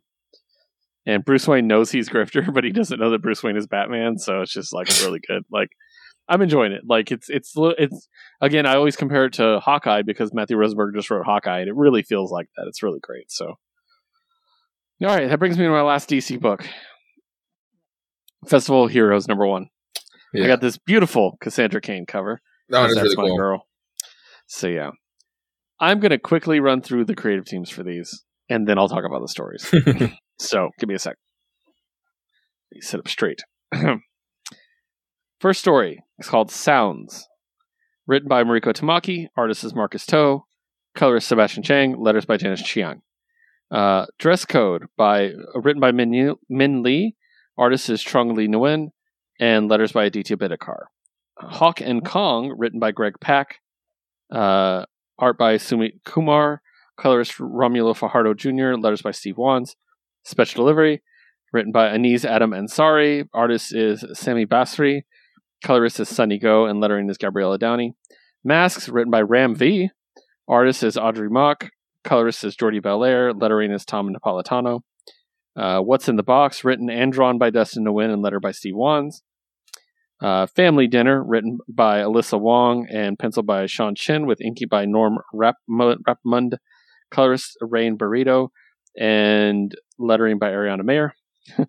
Kawaii Calamity, written by Sarah Kuhn, art Victoria Ying, letters by Ariana Maher. Festival of Heroes, written by Amy Chu, drawn by Marcio Takara, colors by Rain Beredo, and lettered by Gabriela Downie. Perceptible, I'm almost done, I promise. Uh, written written by Pornisek uh, Pichetshote, which is the one who did uh, The Good Yeah. Asian, by the way. Um, artist is Alexandre Tefenkgi, colorist is Romulo Fajardo Jr., and lettering by Aditya Bidikar. And The Monkey Prince Hates Superheroes, written by Gene Luen Yang, drawn by Bernard Chang, uh, colorist by Sebastian Cheng, and letters by Janice Chiang. So, it's a lot. I'm going to go through them quickly, though. Um, they start off very strong. The first one's my favorite. Okay. It's it's Cassandra Cain, and for those who don't know much about her origin, she was a mute for a long time. She never spoke. Uh, she couldn't speak, uh, and it wasn't like she didn't have vocal cords or anything. Her father literally did not encourage her to learn how to speak, oh damn. so she'd be the perfect assassin, basically. hmm And so um, it opens with her like practicing sounds, like trying to learn how to speak, like ah, uh, and stuff. So basically, Oracle's like, "Hey, I need you to go here and save a guy." She goes, she beats up all the bad guys. It's really cool action.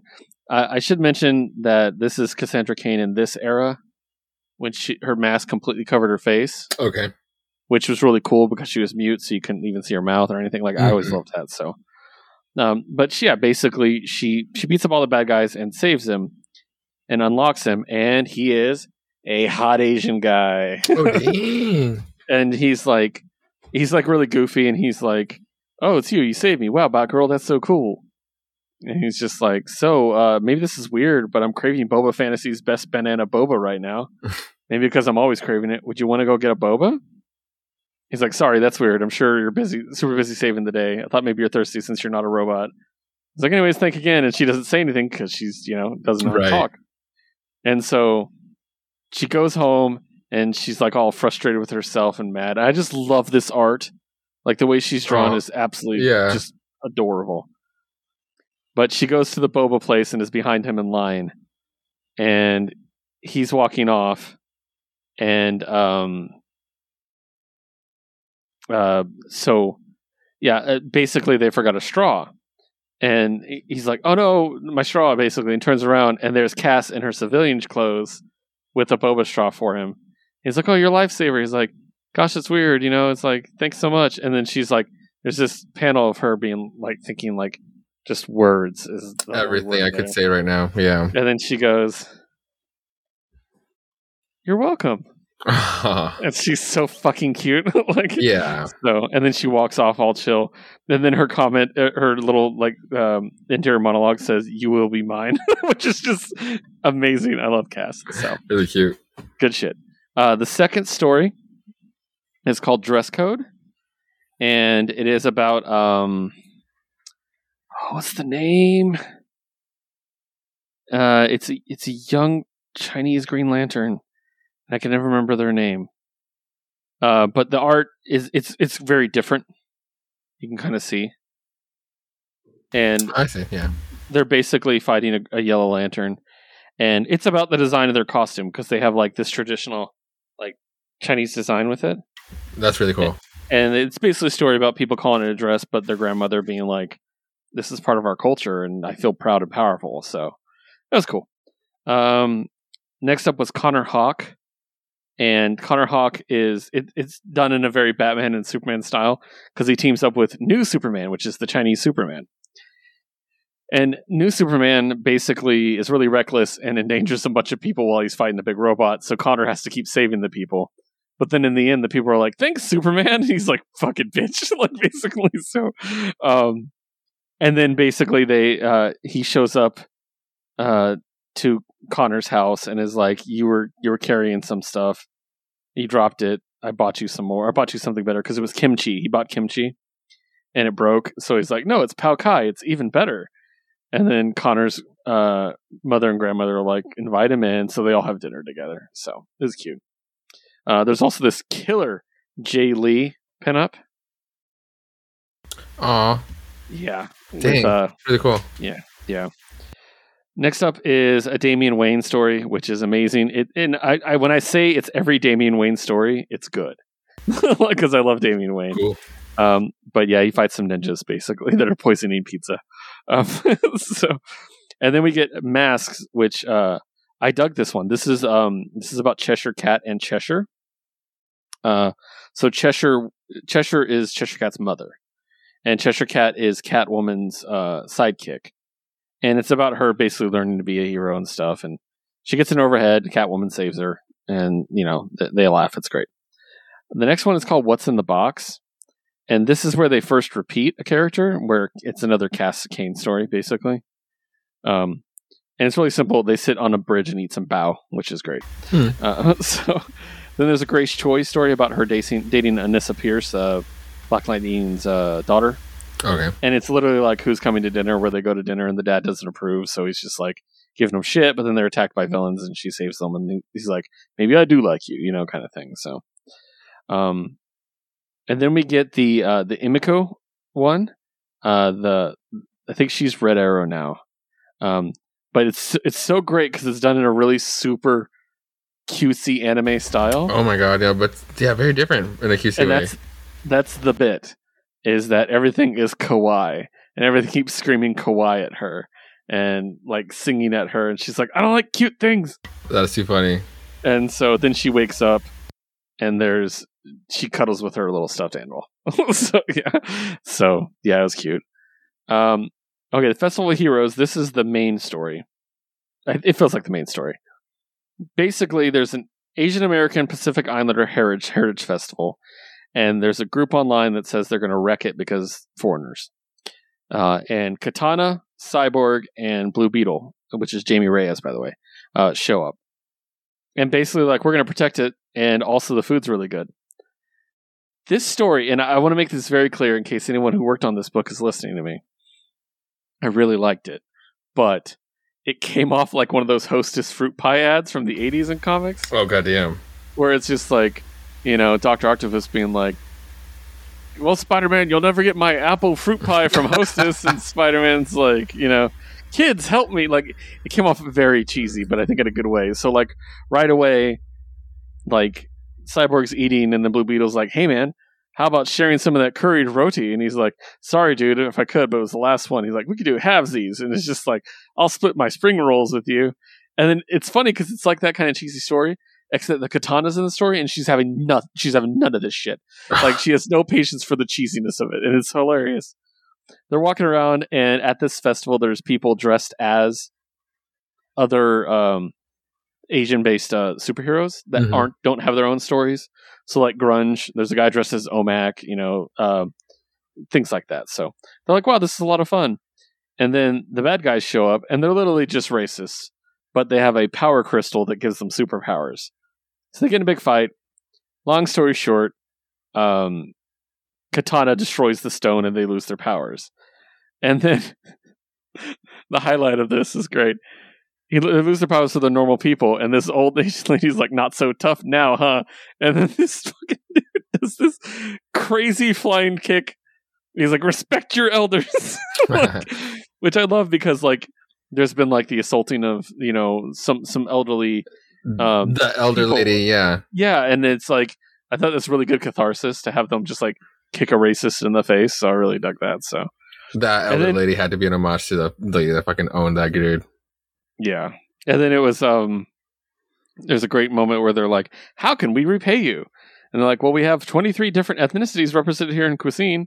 Help yourself." And Blue Beetle's like, "Now that's what I'm talking about." And then Superman, Batman, and I think it's Nubia show up as Wonder Woman, and they show up and they all say at the same time. This is where I got the cheesiest. They all say at the same time, "Are those dumplings?" Oh my Like- god. And then they're like, "Hey, you weren't even here for the big fight." And then Blue Beetle is like, "Whatever, we can share." It was so cheesy, but I loved it. Like it's such a throwback. um, also, we got two pinups by Jen Bartel. Oh, Oh, no, cool. no, sorry, one by Jen Bartel. Uh, right there, Ooh, and that's then- cool. and then that one uh, mirroring it by Kevin Wada. So, uh, then there's a Blue Beetle story, which is really good. Or not Blue Beetle, Adam. Sorry, Adam. Uh, uh, Ryan Choi Adam. There we go. And then we get introduced to a new character, which I this is the thing I was most excited about, is we get introduced to this new character called the Monkey Prince, which is literally based on Ooh. you know the culture, the Chinese Chinese culture, Chinese. The Monkey King, yeah. yeah. So he's basically allegedly the son of the Monkey King, but he doesn't believe it Oh, and so he, he has like shape shifting powers and stuff, and uh, he's fighting Doctor Sivana, the the Shazam villain, hmm and basically poses as Shazam to trick him and stuff. He's he's like a trickster, and um, it's really cool. He seems like a lot of fun. I really like the st- the style. He's giving me like um Beast Boy feels. A yeah, bit. no, if, if they do this right, this will be like my new, potentially my new favorite DC title that is inspired by like He's- he's real got world the staff. mythos and the fucking staff, dude. Fuck Yeah. yes, okay. If they do this right, And his his there's so- advisor is the pig. so much potential for this character, and especially Yeah. with, to just do like DC bullshit to it when there's already so much like lore. I mean, the the the, the video game that is going to come out is like based on this. Like, there's like a manga back there called The Monkey King that I have from. uh it's one of the few ma- uh, mangas that got colored, colorized, and Dark Horse did it. Ah, Mm. fuck! So they can just. I'm, so, I'm really excited about this. Now I have to get this issue just because it's uh, what the first appearance. It's cool. It's a really cool compilation. So, and then also you find out he goes to school with Billy Batson and doesn't know Sick. name. So cool. Yeah.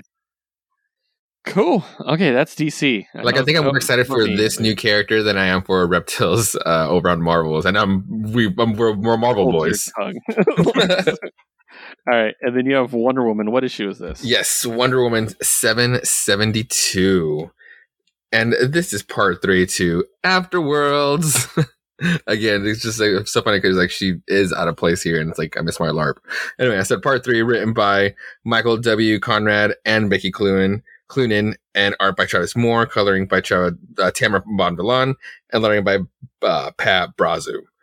So last where we left off, she's been doing like these like these little quests, kind of uh, based on the stories, and right now she did the whole like hiding in the egg for the snake um, to find the key that's in there. Um, and the snake gets all pissed. It's like, oh, this is this is what our, what we agree. And Wonder Woman's like, uh, you said an egg, but you never said what was inside the egg that counted. And she finds a key, but she she kind of cheats because like that figure that's been talking to her in this like weird black and white afterlife, basically just like gives it to her and is like, hey, let's just like rush this. Here's the key. Just like get out of there. Um, and the whole like the whole point like for this key is to fucking like, seal off yeah to seal off this like gate or to actually like be able to uh, keep alive like all these Valhalla spirits. This was particularly like Siegfried, who is like the love interest in this. We do get a shot of sweet ass Thor in this in his little Celtic, actual Celtic hammer. Nice. To which Yep. then Odin actually shows up in this one. To which is actually all like like of a beggar Odin with the Yeah. eye patch. And and then Odin's pissed because it's like, dude, you're literally letting your, letting your people die just because you made this deal because you wanted enchanted weapons. No, fight like a fucking Norse god and do the shit right. and then that's when Diana shows up and it's like, hey, I'm back from my quest that y'all thought I was gonna die in. And Odin's like, oh, Wonder Woman? Yes, every, everything indeed is connected. And then because in the very Odin fashion, because now he has to answer for stuff, as fate would have it, he gets crushed by a boulder. and die quote unquote dies. Um and then so sure enough, invasion, let's fucking fight. Really cool shot of Wonder Woman and DC Thor in action. It's actually a pretty cool shot when it's not like our Thor, really. I like but- her armor a lot. no, this is actually really cool. Going with like the cover, really dope. Like with like the silver, red, and blue is actually such a good tone for her. Yeah.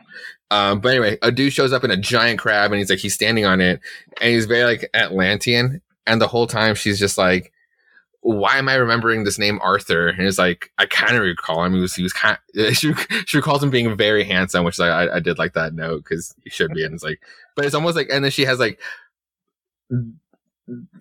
there's implications when you say certain words, right? So when you say the word but, it's almost like a negative.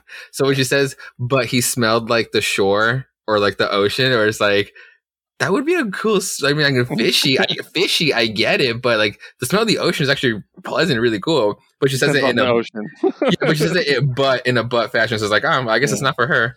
Um, so that's when she gets like picked up by the crab, like in the in the the pincer, and cr- crushes. So she dies again, and again this scene, right, black and white. Yeah. Omnipotent person calling her, and she's like, oh, "Okay, I promise this is the last time. I, I I know what I have to do now. I, I have the fucking key. So like, I'm literally that this close." Um, and he's like, "All right, cool. I'll revive you, but fuck it, I'll help you then." And it turns out that the, that person, which I thought was a different Wonder Woman, or for a second I thought it was Superman. Fuck no, baby. It's my boy, Boston Dead Man. I love that. Of course, that would be the person to be like helping her like tap in and out of reality and death in post death. That is Ragnarok, because that's really what's going on here. And fucking um, Dead Man has just been like, yeah, like if you feel like you're out of place, it's because you are. You're needed elsewhere, like ev- everywhere else. Like this isn't your joint. Uh, but at this point, Diana being Diana is like, well, I got put in these problems, so now these problems are my problems. I'm not going to leave these people here, despite this being their end of the ends of everything else. Like, fuck no, I made a promise. And it's like, and it was like, it's like to Siegfried, and like, he's like, the whole rule about the numbers, like, were you really doing this for one person? And even Siegfried shows up, and it's like, he's just he's super handsome. He's like, this should be like a love interest for like a while, but now I'm accepting that he's just to be there for just this arc, and it's to suck because he's, he's really fucking cute. uh, but he, he's like, no, you have to fucking leave. Like this, like this isn't really for you. I mean, and we've known this. So she's starting to put out a, going on her path.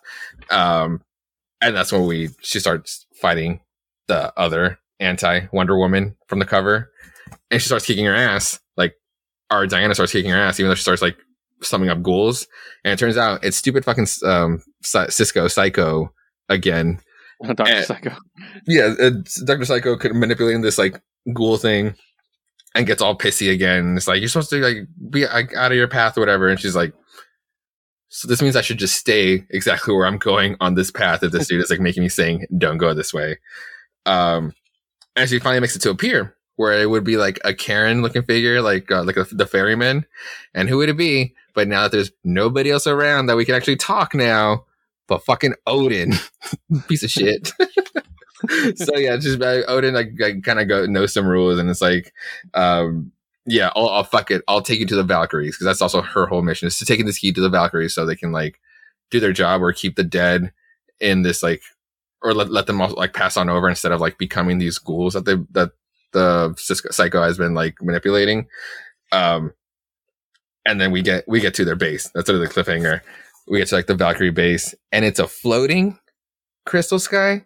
And this whole this whole time, she's just been making these like connections, or like like the like the Atlantean dude kind of speaking out with like with with Arthur and Ar- Arthur and um, Cisco being around.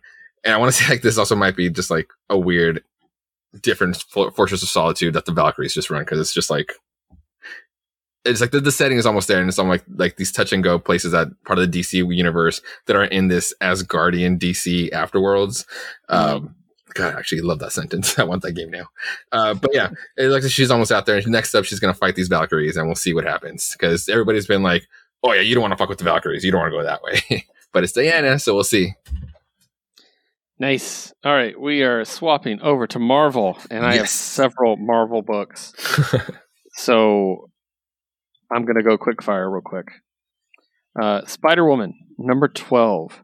Written by Karla Pacheco, drawn by Pere Perez, colored by Frank D'Armata, letter by Travis Lanham. It's really good. Um, we're in the middle of an arc, Mhm. and basically the arc is she's fighting these two guys with swords. All at the same time, she's really not paying attention to her boyfriend, and he's helping her raise her kid and everything. And uh, in the last issue, we find out that he wanted to propose to her, but she had to run off and do stuff, and she's really not listening to him. And then at the end of this, he basically says, "I'll always be there for you when you need me, if you need me, but you don't need me. You don't even respect me." And he's like, "Do you think you feel the same way for me that I feel for you?" And she gets upset, and he's like, "Yeah, that's what I thought," and he leaves. So poor Jess, sad. So yeah, really good. I'm loving this book. I don't want to get too much into it because again, it's kind of middle of an arc type thing. So uh, next up, uh, second Jed MacKay book of the week, Hmm. Black Cat number six. Uh, written by Jed MacKay, drawn by Michael Dowling, colored by Brian Reber, and letter by Ferran Delgado. Um, you might have seen part of this because it was at the end of Giant Size Amazing Spider-Man, which we're going to talk about in a bit. Oh, okay. So basically, we find out the whole uh, last issue. We found out the big the big deal why they've been stealing all these things. Um, the Black Fox is basically giving Manhattan to this golden god in order to be immortal. Him and uh, Felicia are now immortal, and it's tested right away.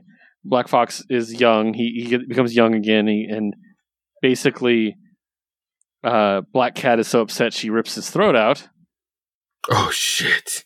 but then he heals, so he can't die. So, uh, so yeah, basically, in the end, he like smoke bomb ninja teleports away, and she has to actually team up with the thieves guild, the ones that she was stealing from to begin with. Oh, okay. So in the end, they have to team up to stop this, and um, she gets her ass kicked in the process. But yeah, and the whole point is she's going to get teleported into the vaults to do whatever needs to be done.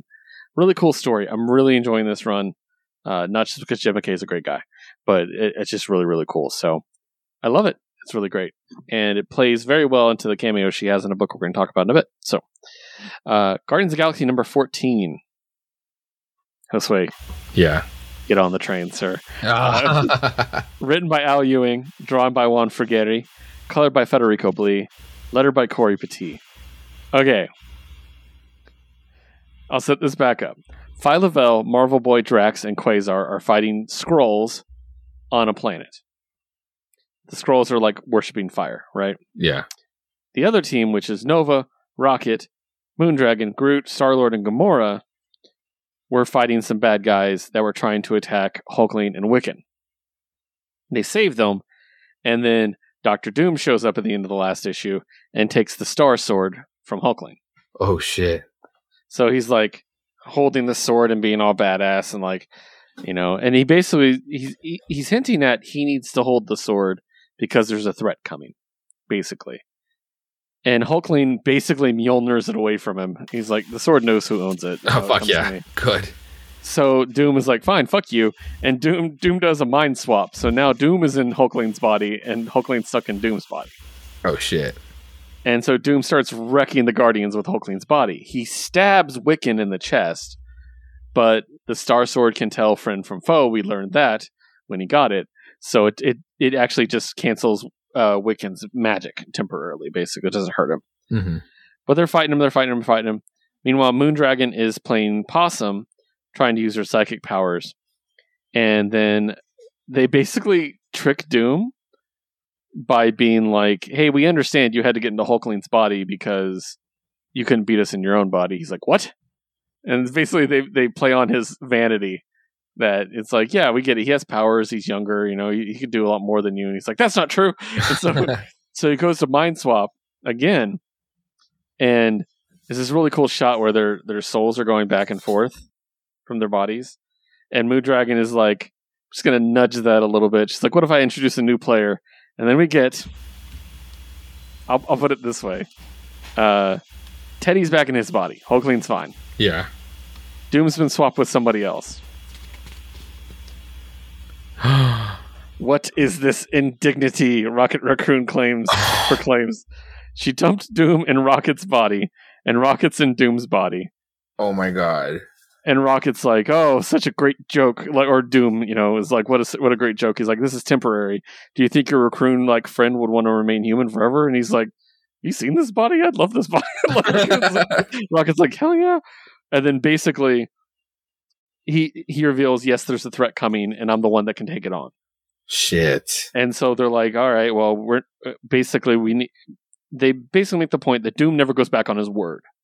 Like if he publicly gives his word, it would be it would ruin his reputation if he didn't, you know. Yeah. And he he's so you know all this stuff, and so they're like, "We'll switch your bodies." Uh, Peter's like, "We'll switch your bodies back, but we have to make a deal." He's like, "I'm going to give you a chance, but you're going to do it our way." And then Rocket's like, "You're not serious." He's like, "Serious is draft card, Doctor." Victor Von Doom, you just joined the Guardians of the Galaxy. Ooh. So Doom is a gu- guardian now, and I'm excited. Uh, meanwhile, on the other planet, they found out the planet they're on is Ego, and they did some dark magical thing that transformed it into a big black egg. So something is hatching from Ego. So yeah, it's just it's just been a blast. So yeah. Uh, next up, Silk number three. Uh, we just got Silk number two like two weeks ago. Written by Maurene Goo, art Take- Takeshi Miyazawa, uh, coloring by Ian Herring, and lettering by Ariana Maher. I really enjoyed this book. Uh, I'm loving this story. Um, it's continuing the story where she's fighting the gangs of New York and trying to stop them from being killed and all this stuff. And um, her new therapist is actually working for them, so he knows some of her secrets, but not that she's Silk. But uh, her new therapist, or the the leader of the the guild that she's fighting, uh, is this uh, like kind of snobby businesswoman type, like, but she's young. She's kind of like an influencer type, and um, she get and Silk gets a mysterious invite to meet with somebody, and it's someone says, "I know, or you want to know about her," which the lady she's fighting. She's like, "What kind of proud papa would I be if I didn't want to brag about my little girl?" And it's Silvermane. Ooh. So we find out that Silvermane's daughter is the big bad. So yeah, really cool. Really enjoying this. So once again, quick firing because I have a stack of Marvel to go through. Star Wars: The High Republic, number five. Did you get this? um, I'm like dropping in and now. I'm like, I, need- I do need to catch up. Okay. I was gonna say I thought yeah, okay, cool. So written by Cavan Scott, drawn by Ario Anandito, inked by Mark Morales, uh, colored by Annalisa Leone, and lettered by Ariana Maher. A very, very climactic thing happens here. So these Oh, things shit. that infected everybody, Mm-hmm. um, they're basically attacking all around the galaxy. Shit. And the Hutt people are there and they're attacking the Jedi for violating a contract and all this stuff. Well, in the end, the Hutts and the Jedi have to team up to actually fight these guys. And we find out that Sskeer, even though he has recovered, is still infected and he keeps losing control. So what the solution they come to is uh Sskeer has to um uh or no so Sskeer is going to let his defenses down, right? And when he does, he wants uh, he wants to the the plan is, I should say, that um he's going to allow his former Padawan Keeve Trennis to Jedi mind trick him into thinking that his body is toxic Oh, okay. so that the thing in him would find out and basically it's going to think that all basically humanoid meat is toxic so they do it and just it's panicking all over the all over the galaxy and running away they're just yelling unclean unclean running away but then at the end Sskeer's down and she's like this wasn't part of the plan Oh shit. so but the preview for the next issue does say Keeve must risk everything in an attempt to communicate with the Drengir Hive to save Sskeer and the Republic itself. So he's not dead, Shit. but he definitely looked like it. So good shit. Loving it. Okay. Now we're getting to the meat of the stack. Uh, this is my last solo book, and I'm doing it solo. I'm doing this one right now because it's what it's going to lead into. Okay. Hyperion and the Imperial Guard number one, part of Okay, Heroes cool. Reborn. Yeah. Written by Ryan Cady, Penciled by Michele Bandini. Inked by Elisabetta D'Amico and Michele Bandini. And colored by Erick Arciniega with lettering by Cory Petit. So we're going to talk about Heroes Reborn in a moment. And we're going to talk about Peter Parker and the Amazing Shutterbug as well, because we both got that. Jesus Christ. I just remembered, like, yeah. So Hyperion and the Imperial Guard actually takes place when he's a teenager. And there's Oh, a bit I, I I don't want to jump ahead too much, but remember in Heroes Reborn where he's gathering up all the bad guys? Mm-hmm. And one of them is the brood infected uh Imperial Guard. Yeah. Apparently when he's a teenager he went to train with the Imperial Guard. Oh. And so he's friends with all of them. He falls in love with Oracle. It's this whole thing. And his last mission with them is where they all get infected. So that's what this story is. Damn. So them coming back kind of was supposed to, was supposed to mean something, but history, Yeah. you know, yeah. Yeah, so uh, one thing I really liked about this one is it kept referencing it like do like little editor's notes, you know, where it'd be like, check out this issue, you know? Oh yeah. but it would reference books that don't exist. Oh, that's fine. So it'd be like, you know, check out Hyperion and the Imperial Guard number 88 through 90. And I'm like, what? Like, That's really cool. So, um, but it was really a lot of fun. Also, the backup story in this is the Starjammers. Check out this art. What? Oh my god, hell yeah. Quasar, it's look at kept- that mustache. It's it's Corsair, Hepzibah, Groot, Rocket Raccoon, Havok, and Cyclops. oh, oh my god. In this I never want to Yes. go back to the 616. I know. I the summer boys were actually happy here. I never want to go back. They're like they're like here's some bits of them like sparring. Cyclops doesn't have to wear a visor. Oh my just control it, god. like- It's so cool. I would I, It's a lot of fun. I want this book to actually happen. so yeah, honestly, I because it's just so fucked up. Where like when you just think about like then ha- having to come back. This is honestly halfway. Like I'm not like it's very close to uh, the Peter Parker revelation in House of M. Because Yeah. the summer boys just deserved all the happiness and not that whole childhood. exactly. Yeah. Okay, so we're moving on to the other parts of Heroes Reborn. Now, Josue, what order did you read these books in? um, because I do have other Spidey books. I did go Heroes Reborn into Shutterbug and then the Spider Shadow. too. And, and Cool. I think I I think it I Right? think it helped me. there was like a cool line. Yeah. So let's start with Heroes Reborn because we both read it first. Uh, Heroes Reborn number two. This one entirely focuses on Hyperion, and Yes. it's written by Jason Aaron. Uh, pencils by Dale Keown. I love Dale Keown. Uh, and Carlos Magno, with inks by Scott Hanna and Carlos Magno. Coloring by Edgar Delgado, Delgo Duck himself, and um Cory Petit does the lettering for that story. There's also a backup story at the end, written by Jason Aaron, penciled by Ed McGuinness, inked by Mark Morales, colored by Matt Wilson, also lettered by Cory Petit. So, this gives us immediately a really great idea of how different this world is than the world we're used to. Yeah. Because we get a very familiar sight. Galactus shows up to eat the Earth. And Silver Surfer's like, Master, something's coming at a speed greater than mine. And Hyperion literally flies through his head and kills him. Just kills Galactus right off the bat. And with the line, and the red blooded American way. Oh man. And I'm already like, oh man. all of these mirrored yeah the, the starting with that because what was the last line and a man sun forge, honestly American atomic grit and the red blooded American way. Like, all right, here we go again. so basically, we find out that when he took out uh, Doctor Juggernaut, yeah, that was his name in the last issue. Uh, he put him away in the negative zone prison, but literally everybody else escaped. So we see him fighting a bunch of people, including the Imperial Guard, uh, infected by Brood. Um, we get to see Mister Beyonder, which Dude. is great. Mr. Mxyzptlk, right? Yeah, in the Beyonder, yeah, yeah combined. Um, and then we see uh, Peter Parker, quote photographer, quote unluckiest man who's ever lived, likes to think he's Hyperion's pal. And Hyperion shows up and saves him from the Annihilation Wave, which are little baby Annihilation ones, which is great. And he, he saves him, and then it's like it seems like oh he's he's, he's Jimmy Olsen, you know. Yes, I thought so too. Same thing. So, and then he fights a giant Ultron, and Pete's like, "Great job." We're gonna come back to that scene later. Uh, Wait, so- I'm I'm also I'm also want to call out that this the emphasis on this like Dr. Henry Pym, which it's it's Yeah. Hank Pym, but Yeah. this is also supposed to be Hank Shaw, right? Hank Henshaw I didn't for- even think of for it like. DC, especially with like the the Yeah. cyborg Superman, and it's like the the the cyborg with the iron with the with the human heart here. Yeah, that's a really good point. I didn't even think about it like that. Would be an interesting way for them to do it. So, but he saves the best for last, which is the Hulk. And the Hulk, there's something wrong with the Hulk, Oh God, yeah, and it seems to me like the Hulk is remembering our universe, yes. but he can't communicate because he's dumb. Well, I think he's just speaking in reverse. I think he's uh, not cursed, but I think he's like just he can't talk right now just because he's the Hulk. Yeah. But I think right now he's saying if we say everything opposite, I think this is what he's trying to convey, but he's being held back. Yeah. And then Hyperion murders him, basically.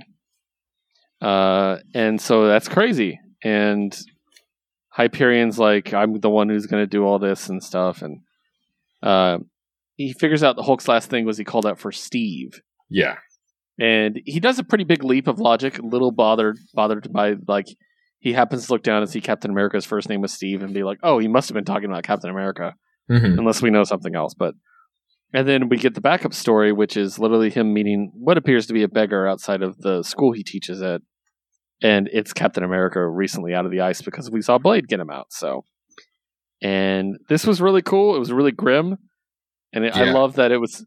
It's not like quote quote unquote evil Superman, but it's him on his way. You know what I mean? yeah. So I hear you. I mean, like the the the page like, of of honestly, the it's. John Walker. yeah, I totally hear. I, I I I agree. The page of like Hulk going down, like all the the holes, the literal holes, are just like holy shit! Like how did he was lit? It wasn't just like a Superman like eye beam like Cyclops sh- continuous shot. He must have been like blinking as he was shooting those out, just because. Yeah. Well, he said he had to kill him eleven times. Oh, that's right. So he just had to keep killing him. And I'm like, what kind of psychopath can sit there and kill someone 11 times? And then before we move on, uh, in this issue, we do get a, a little the little shot of like him finding out what did happen to Peter Parker in Yes. the in the after shot. Yeah. Which does lead us to Peter Parker, the Amazing Shutterbug. Yes.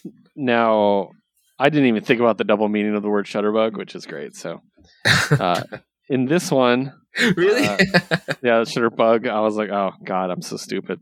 Um, so, in this one, we get um, basically kind of like the the street level. this would be like the going on. front line ish issue. Yeah, kind of. Yeah, it reminds me of if you remember Age of Apocalypse when they did Universe X, I think it was called, Mhm. or no, whatever it's called the the one where it's all the normal heroes and they don't have powers in the Age of Apocalypse. So, um, but obviously that was like post apocalyptic and shit. So, all right, written by Marc Bernardin, uh, drawn by Rafael De La Torre, uh, pencils by Ron Lim, ink by Scott Hanna, coloring by Jim Campbell, and lettering by Ariana Maher. So it's just kind of like a sad, like Peter Parker never got powers, so he just stayed a nerd and got picked on forever. And when we read the other one first and then come to this, we get this really cool perspective because it seems like he's his Jimmy Olsen. Yes. But then we read this one and it's like, oh, he hates Hyperion. 100% hates him, like can't stand him. And we find out one of the reasons why is because Hyperion, in his arrogance while fighting some loser villain, causes damage that ends up killing Aunt May. Yeah. And so it's really sad. Uh, Also, in this world, Uncle Ben's still alive, by the way. So that's why Peter basically had to not use his actual brain and became a photographer to make money and everything. And Hyperion, in his arrogance, probably thinks Peter is his is his Jimmy Olsen, you know. Mm-hmm. But Peter's like, "Fuck that guy," basically. And we also find out that uh, Hyperion didn't even finish the job when it came to the Annihilation Wave. There was still one out there, one little bug. Uh, Peter Manza manages to take it down using his science, but he does get bitten, and then he starts sprouting arms, spider arms. Yeah. And so he's like, I like that. I finally found my purpose helping people. Maybe it was there all along. All it took was, a, uh, it just took a weird ass spider bite to bring it out. And I'm like, oh, that's good. So, um, I enjoyed this. I don't like that it's a one shot. Some I, I know, right? We always complain. It's like, oh, here we go. Th- these tie-ins that take might take a little too long or like divert too much from the story. And it's like, well, what if these one shots suck because like, they're only like one shots? Yeah, Yeah. th- like so. Heroes Reborn is just like very vibrant. It looks very like hopeful. But god damn, are these just like such dark stories? Yeah, there's a rot. There's a rot under everything. yeah, like right. uh, other Marvel events, you can kind of get the tone based on either the writer or the artist that they get for said big event or both. Um, and you, yeah, you can kind of tell the tone where it's going to go or what, at least if certain deaths are going to happen, like how far they're going to take it. Like, Yeah. yeah, Heroes Reborn is just like, nothing, I'm really not expecting anything that, that it's throwing at me. And the next issue is apparently Magneto and the Mutant Force. We're getting that next week, so gotta Nice. get that one. So Oh, for, oh, for sure, right. I'm going to get that one. Yeah. So now we're transitioning over to some Spider-Man books. Uh, we'll start with number two of Spider-Man's Spider Shadow.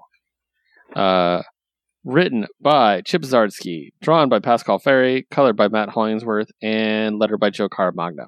So this is the world. What if Spider-Man never gave up the Venom suit? and we did get confirmation in the last issue that Hobgoblin did end up killing Aunt May, and that's why Spider-Man brutally beat him to death. Yes. Spider Man goes off the goddamn deep end in this issue. it, it happened a lot quicker. I thought they'd draw it out a little bit more, but I mean, you know. Uh, basically, J. Jonah Jameson calls him a murderer and he goes in and breaks J. Jonah Jameson's arm. Hand he's like, he's through like- the wall. yeah. He's like, don't fucking ever, basically, don't keep my name out of your mouth. Is basically what he said. Um, we see MJ, uh, like run into Peter and she's like, what the fuck is happening? She's freaked out by it. I like the Kingpin scene where it was just like, where he was basically scared. is like, yo, I think we're actually fucked. Like before, we were just like, we were safe based on their moral compass and their code and shit. But Yeah. I think we're kind of fucked with Spider Man now. yeah, if he's willing to do this. And he gets jumped by Shocker and Scorpion, and he literally rips Shocker's arms off and Scorpion's tail, just rips them off, brings them to to um, Kingpin, and Kingpin does one of his little monologues, and Peter has no fucking patience for him and just punches him straight in the face. To the point, and there's so much gore that I'm pretty sure he killed him as well. like I want to say he punched through for for sure. So then we see the formation of a new Sinister Six in the attempt to stop him. And it's Doc Ock, Mysterio, Kraven the Hunter, Electro, Rhino, and their new sixth member, who's the only one who's seen the new Spider Man up close, and that's J. Jonah Jameson. And that was kind of a cool twist. I thought that was interesting. Um, but basically, he's like, "Hey, I've warned everybody he's a killer. I've been saying it for years." And I'm like, "JJ's right." Um, and then they're sitting there and like making their plans, and then we find out that uh, Doc Ock is like talking to one of his flunkies and telling him what to do, and he's like, um, "Yo, Terrence, is there anything else you need?" And he's like, "Crystal clear, sir." And he stabs Doc Ock and takes the mask off, and it's Eddie Brock Yeah. and he says, "Sorry, Doc, can't just can't let you just go and kill Spider Man when that's my job." So cool. It is very cool. Uh, yeah, I, I don't know. I don't, don't know. I keep, don't know what to expect from this Eddie Brock. Um, fuck is like, I- why is there to hunt down the spider? I mean, if, if he's supposed to be like, because it's also a what if universe. I'm not saying he could be like the Yeah, Punisher, the, the Punisher storyline of Good the Hunting on the Spider. Uh, but yeah, holy shit. Yeah. Peter just going hell, doubling down on the dark end, deep end, where like the, this type of gruesome stuff could have been saved for like the next issue. But no, we're, we're, we're on this one. It's very much like the symbiote was going to take over. Yeah, it's interesting because once he kills somebody, and if he can justify that in his mind, then yeah, it's a slippery slope. Why wouldn't he kill other people? Right. Or Like, at least, they're going to kill people. at the very you know? least with like, if the, again, like 'cause the slippery slopes, like, well, was that easy? I can no longer have to deal with them.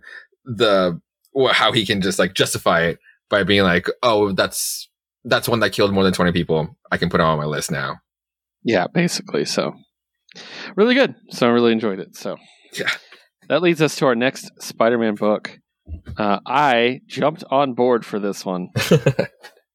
the Amazing Spider Man Giant Size number one, King's Ransom. Yeah, it's the conclusion. It's just a one shot, a simple one shot, and just something like, actually a very easy read. You did not have to like kind of read the other three, four issues uh, the, for the prelude for this.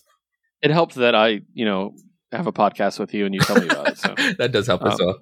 written by Nick Spencer, drawn by Roger Antonio, Carlos Gomez, and Ze Carlos, colored by Alex Sinclair, and lettered by Joe Caramagna. So this is all about Spidey and Boomerang and the relationship that has been developing for years now in comics, Yeah, where Boomerang is his roommate and they're slowly getting respect for each other. They have an adopted child together, basically. yeah, they Very do. much a gay couple. Like, and I love them. I love that at the very beginning, Spidey's looking for backup, and he gets Spider Woman, Iron Fist, Hawkeye, Jessica Jones, Luke Cage, and Wolverine, and every one of them hates Boomerang. I hate that guy. And then they're all like, "Why don't you ever hang out with us anymore?" He's like, "What?" I, I did love the the panel below that. The the Defenders joke. yeah, as much as I love a New Avengers reunion, or is this a Defenders reunion? And Wolverine is like, can't be Defenders. I never did that. Yeah, you did. Oh hell, you're right. yes, that joke is never going to get old. That Wolverine's in every team. So, but yeah, so basically, they have to team up, and in the end, it's Spider Man and Boomerang, and Spidey trusts Boomerang. Yeah. And I remember all, every time I hear you just like flutter your eyes, like, oh, I love Boomerang. And you're like, yeah, score points. And I'm like, you know what? Yeah, you, uh, you might be right about this. You, you might, might be right about this, but it had to, it had to be until I completely took out the last brick of my wall to just trust this guy. I hate Boomerang. So, uh, the pieces of the tablet that Fisk had, we get the awesome cameo I mentioned Yes. by Black Cat, that was cool. where she just jacks it all. And then Boomerang's like, "We used to date," and she goes, "We really didn't." Like, I love it. so, yeah, and so Spidey trusts Boomerang, and they discover that hey, if someone tries to take the last piece and fails, or if they're not a true hero, they'll die basically. And Boomerang's like, "I'll do it," and Spider Man's like, "No, I'll do it," and because he doesn't want Boomerang to die, because he's like, "You're a good guy now, but." I don't know if you'll pass this. Let me do it. right. Spider-Man It is a big too. test. Spider Man has doubts too, and he does it himself.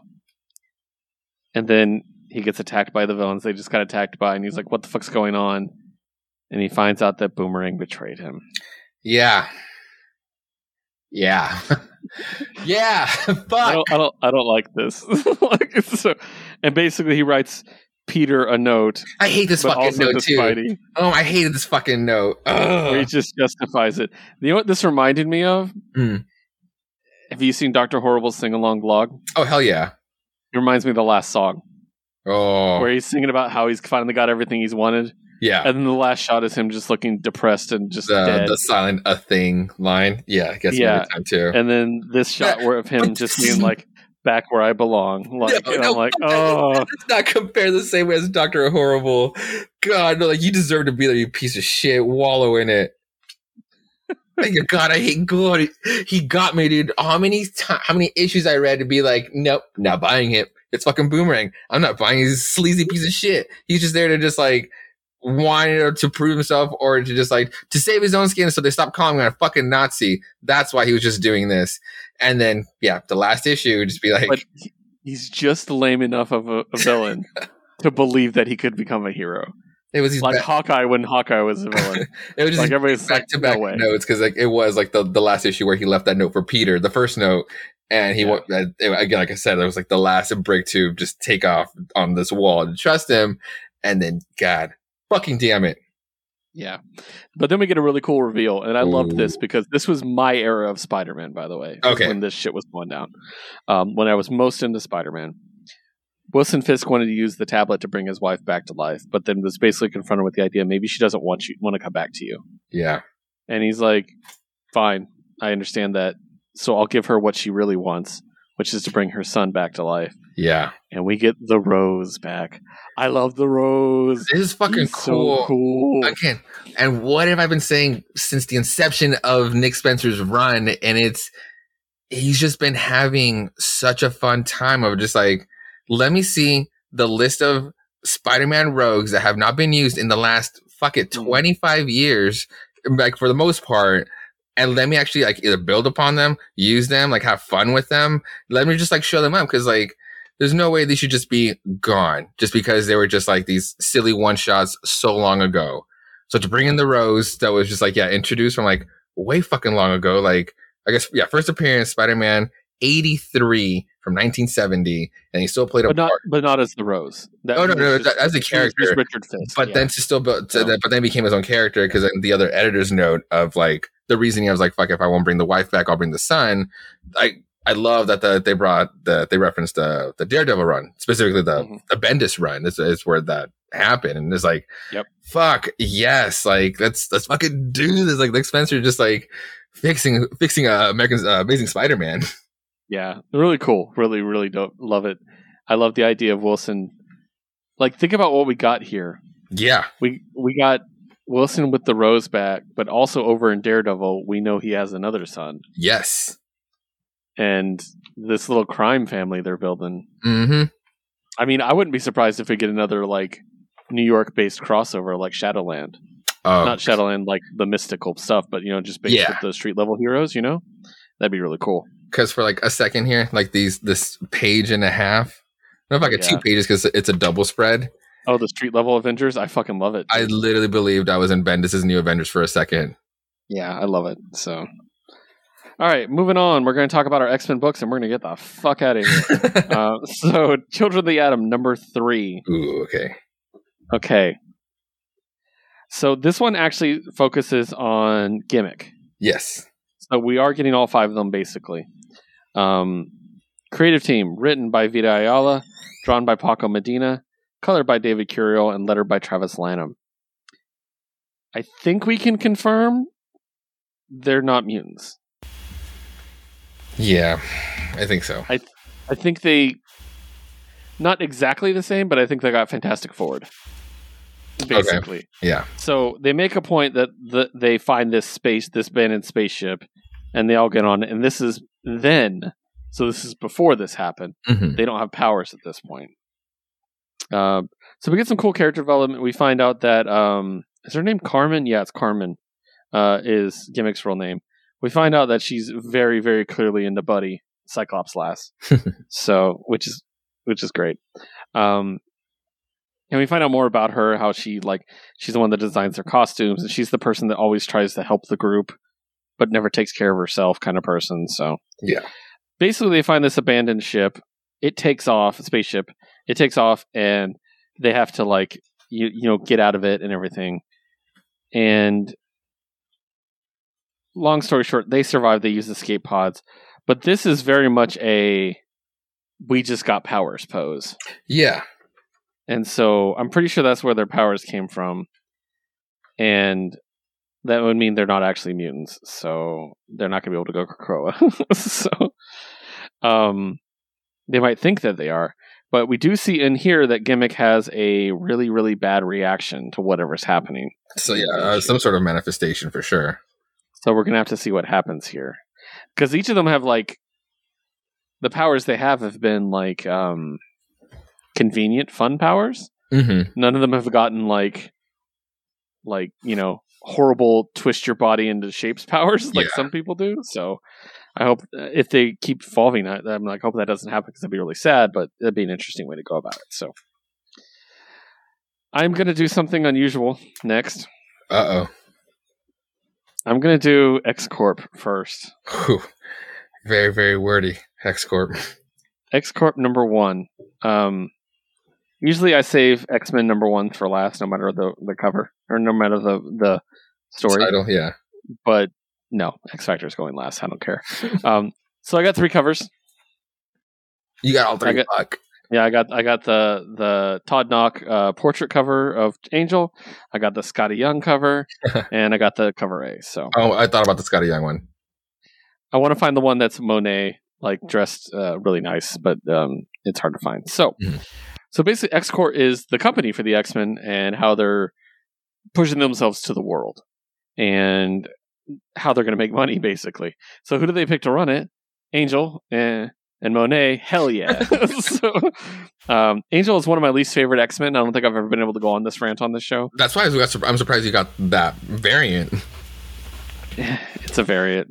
like, so, written by Tini Howard, drawn by Alberto Foche, colored by Sunny Gho, and lettered by Clayton Cowles.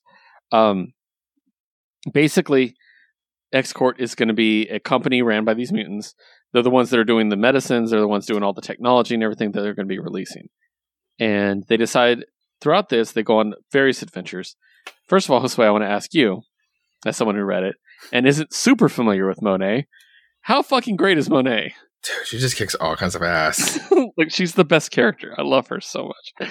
So you see why I've been obsessed with her for so long. so, um, so basically, she's just this badass businesswoman the entire time, and then Angel kind of plays like the good guy a little bit, Yeah. and um, they discover that there's going to be five people on the board of directors for X Corp, and they're two of them. The second one is Trinary, who is a mutant that can basically hack computers at will. Uh, she usually takes down corporations, so instead Monet makes her a board member, basically, and is like, "Hey, just stay with me, and you'll be taken care of." Essentially, so. Uh, meanwhile, Angel is visiting uh, visiting a businessman they signed a an agreement with, and he's trying to welch on it. So that's what's going on with Angel. But enough of that. Let's get to the most important part of the book. Real quick. Monet and Jamie Madrox meeting up for the first time in a while. I I fucking love Jamie Madrox. Everybody knows this. He's probably my favorite mutant. I, I always forget about him, like when I think about favorite mutants, but he's probably my favorite. Um, Well, probably, probably because he actually does get at least get placed in some books, unlike um, Loa. yeah, I do love Loa. Um, I just love her design. She's great. Right. Anyways, um, yeah. So what I absolutely love is we are probably going to start reading the the X Factor investigations run fairly soon. oh, now for sure. And literally, it just references it because Monet and Madrox were in that together. Mm. So that's why they know each other really well. And she says, "W- "You know what I do if my friend, my friend Jamie Madrox called me lady?" And she just gut punches him as hard as she can. Stupid as dupe. like, and it's great. And he makes the reference to the dupe stuff where he's just like Yes. literally like like uh I don't want you know, I only want authorized dupes being here because Mhm. don't, I don't want them going rogue and stuff, and I think that's really cool. And again, it goes back to him using his powers creatively, which is the key to Madrox. yes. Oh. So we'll talk about why in a minute. So um basically she offers him the fourth position on the board and he's kind of like i'm happy what i'm doing. I'm you know picking flowers and shit. And she's just like she basically gives him a reason. We won't get into all the details. I don't have to dig too much into it. So um so we got trinary we got madrox and then angel's in trouble. So monet's like oh we're gonna go uh, save him and we're gonna go pick him up. And we find out that the x-corp base can fly the island base. the whole island base can fly, which is just amazing. So they fly over to Brazil to save him. Uh, they pick him up and everything, and yeah, is is just really cool. And I love that they um they kind of play it off as like every you know it's it's just another business day, like Happy Friday. like I really like that. also, I, I like that their uh their title is CXO instead of CEO or COO Yeah. or CFO. You know, so yeah, that's pretty cool.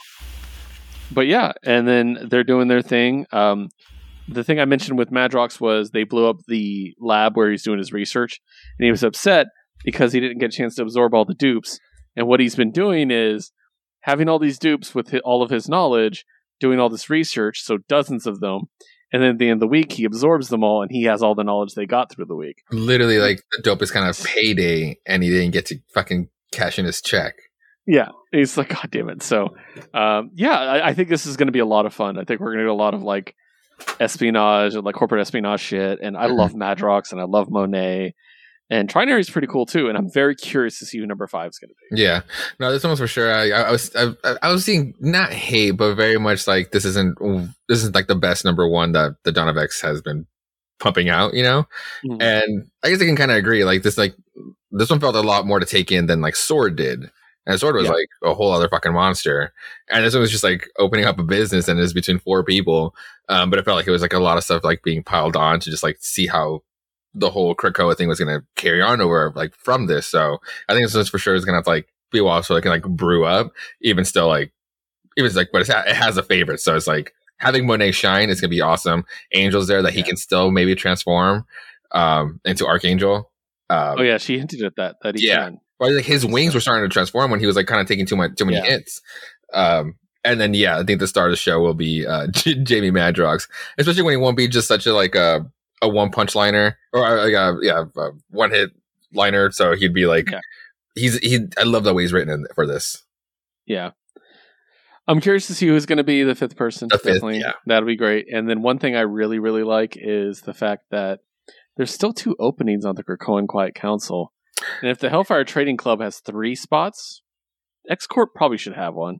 That's And- true. And, I personally would think it would be Angel. They could put him next to Yeah. Storm and Nightcrawler. That's true. One of the Yeah. classes because even still like they haven't even like the only two forward. spots are the, is Storm and Nightcrawler's group, and then Xavier, Magneto, and somebody. Which I still want to be Peeper because that's funny as hell. but yeah, so I'm excited to see where it goes, especially going into Hellfire Gala. So yeah. now we've recently gotten word that X Factor is ending in issue two, and the only thing we will say about this Marvel is bad Marvel, bad. Why you got to ruin it? It's so good. It's the best book. like it's, I think it's our favorite Marvel book. It makes no fucking sense. Yeah, hell yeah, it is.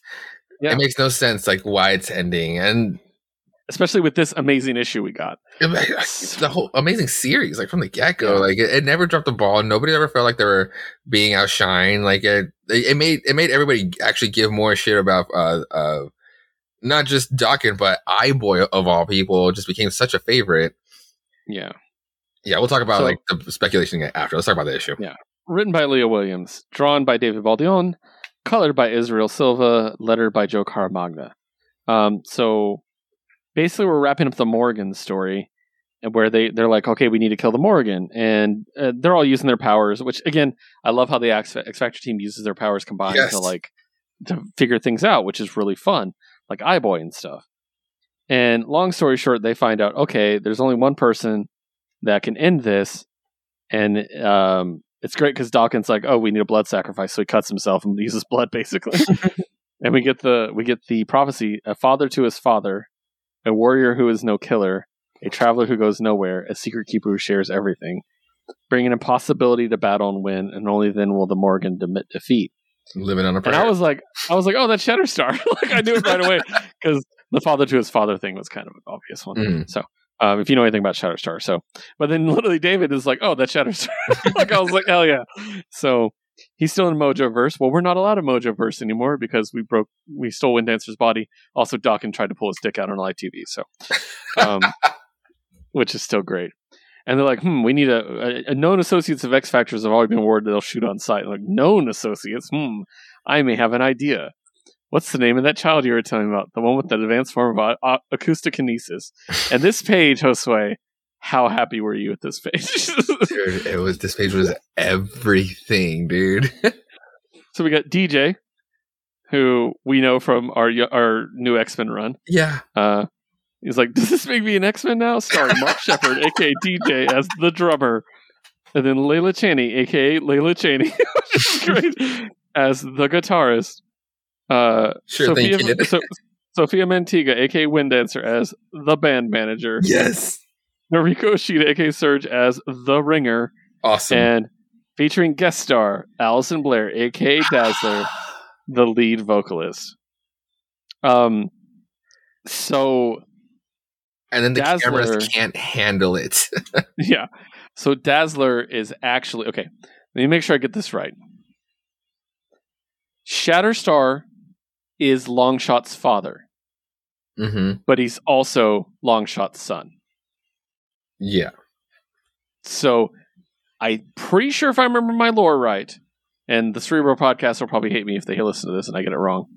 Um, I'm pretty sure Dazzler is his mother, Oh, and she's got the Shatterstar the sun. Yeah. over her. Yeah, so I was I loved that. So basically, they're a band going undercover uh, to go, and they're singing a song, and basically, Magik Illyana, our favorite, shows up, threatens Mojo, and is like, "I saw that crock of shit show that you made about me." Basically, X Corp already shout out for the new guys. Basically says, "I can I can sue you, but we're gonna do this the hard way." Uh, your partners with Krakoa now. Sign the dot, the fucking dotted line, basically. and Allison finishes her song and says, "You're all free now." And so basically, all the slaves are freed in Mojoverse. Yeah. This is crazy. Like uh, this is so big. And then Shatterstar is now free, and I love Shatterstar so much. It's Liz's favorite. I would probably say Liz's favorite Marvel character is Shatterstar. Really. She love. He's also in X Factor Investigations Oh, excellent. later on. So, um, which is referenced again in this book, where he's like, "Thank you for the rescue." They're like, "You're one of us," and they're going to leave. It's like, you know, welcome to Krakoa. Do you know why you're here? To kill. And so we do the whole thing with the Morgan, which is great. It's done really well. Yeah. Um, also, I love that he's basically wearing hot pants. I love Shatterstar. He's amazing. So he ends up defeating the Morgan, and he kisses Siren's forehead, says, "This is an honorable end." And then it's like, "It's good to see you again, Siren." And then something happens. Morgan does some kind of spell. It says, "To the victors go the spoils," and a tendril is attached to him and goes all the way to Rictor, which is referenced in X Factor Investigations. There's this great thing in X Factor Investigations where Rictor doesn't know he's gay, or that he's bi at least. And Shatterstar very much knows that he is, and very much knows that they're into each other. And it's just really funny. And then he holds his chest and goes, Julio, my love. Yeah. Yeah. And then the last issue is going to be part of the Hellfire Gala. So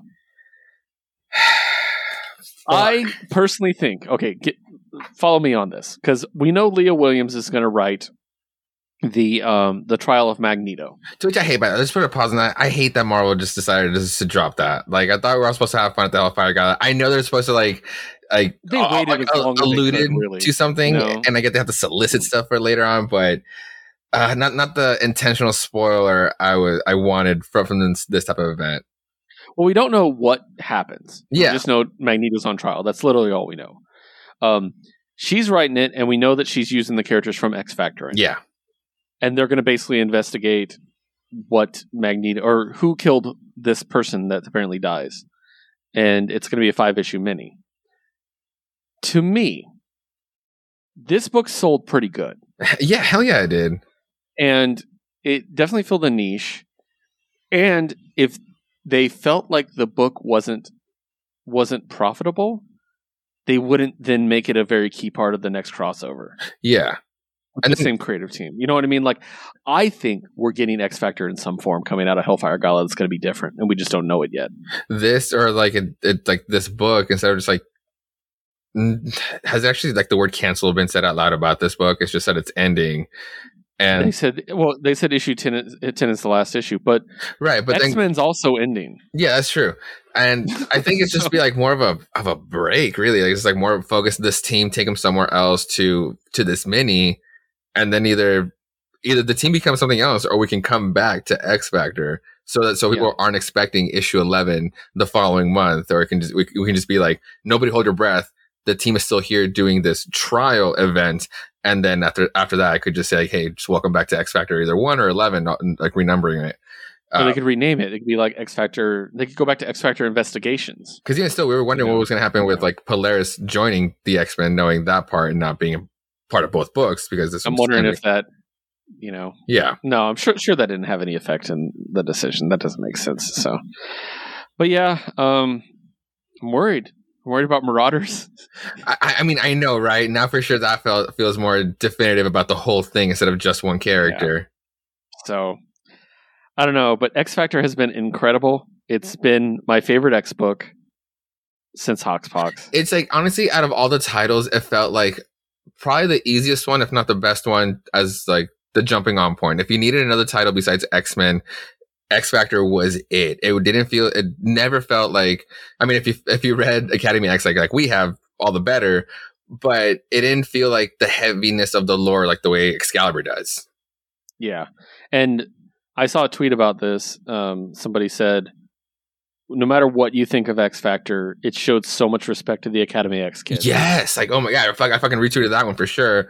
Because yeah. yeah. it showed nothing but love. Like if it was, like the like our like us as nerds back then, it's like this is like the way you were. It's like this is the shit I was reading, and to be like as a writer, if I had to continue these characters, what would I do with them? Like mm. this is the perfect book as like a, a continuation from that a love letter to that era, and just like maybe we'll get a new okay I've had this theory for a while, mm-hmm. and I've pointed on the show before, but I really think they still need a school of some kind. Yeah, oh, that's true. And I'm wondering if that they're going to pivot that way, maybe. Mm-hmm. Because like and, New New Mutants yeah. is doing that kind of, but it's more like elaborating on like how powers can be worked with one another for like the new yeah. generation. But we don't have the school. Yeah, like because I mean, how easy would it be to take Krakoa and basically make it My Hero Academia. like, you yeah. know what I mean? Like with squads and shit, and they have to like compete against just like Academy X, you know. So I mean, we did just get a whole new dump of fresh mutants, so we'll we'll see who who's been missing too. Yeah. So I'm excited though. Oh no, me like, too. I think we're we're gonna. I I do not anticipate X Factor being left in the dust and no one ever hearing about it again. This cannot Especially be the end.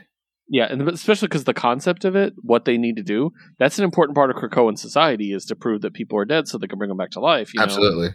Like so, that's that's a role they might have. They might not have their own book, but maybe they will have. You know, they'll pop up in other books, or and we don't know what other books they're going to release soon. You know, they could completely like change everything up, and I mean, yeah, it is a shame we have to address the elephant in the room. It is a shame that there's so much LGBT representation in this book and it's going away.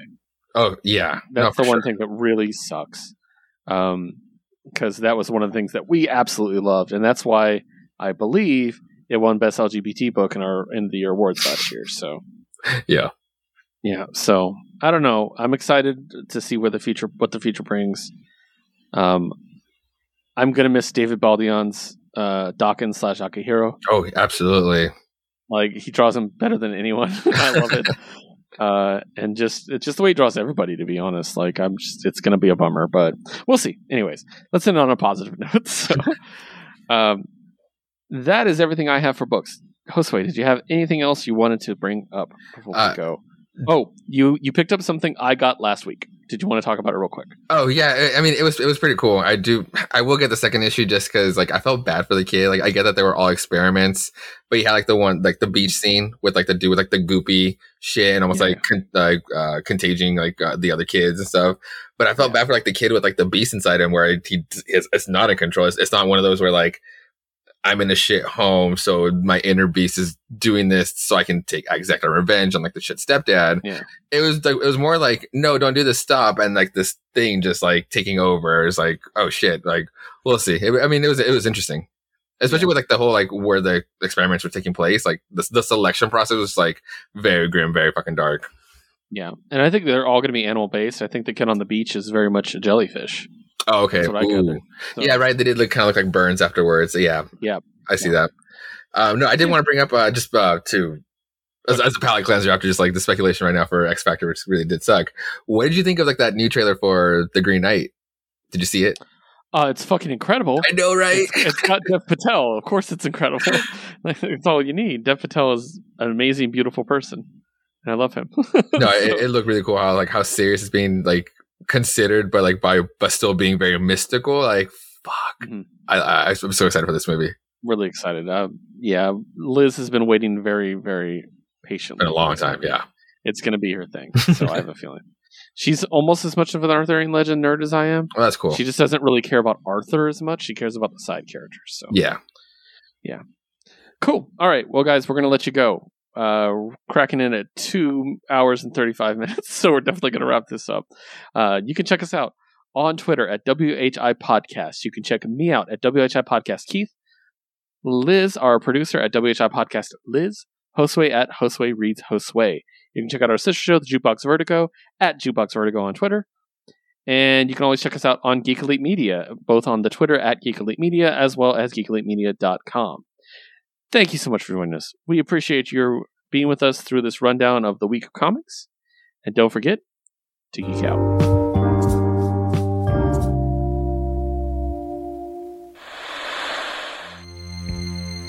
This concludes our broadcast.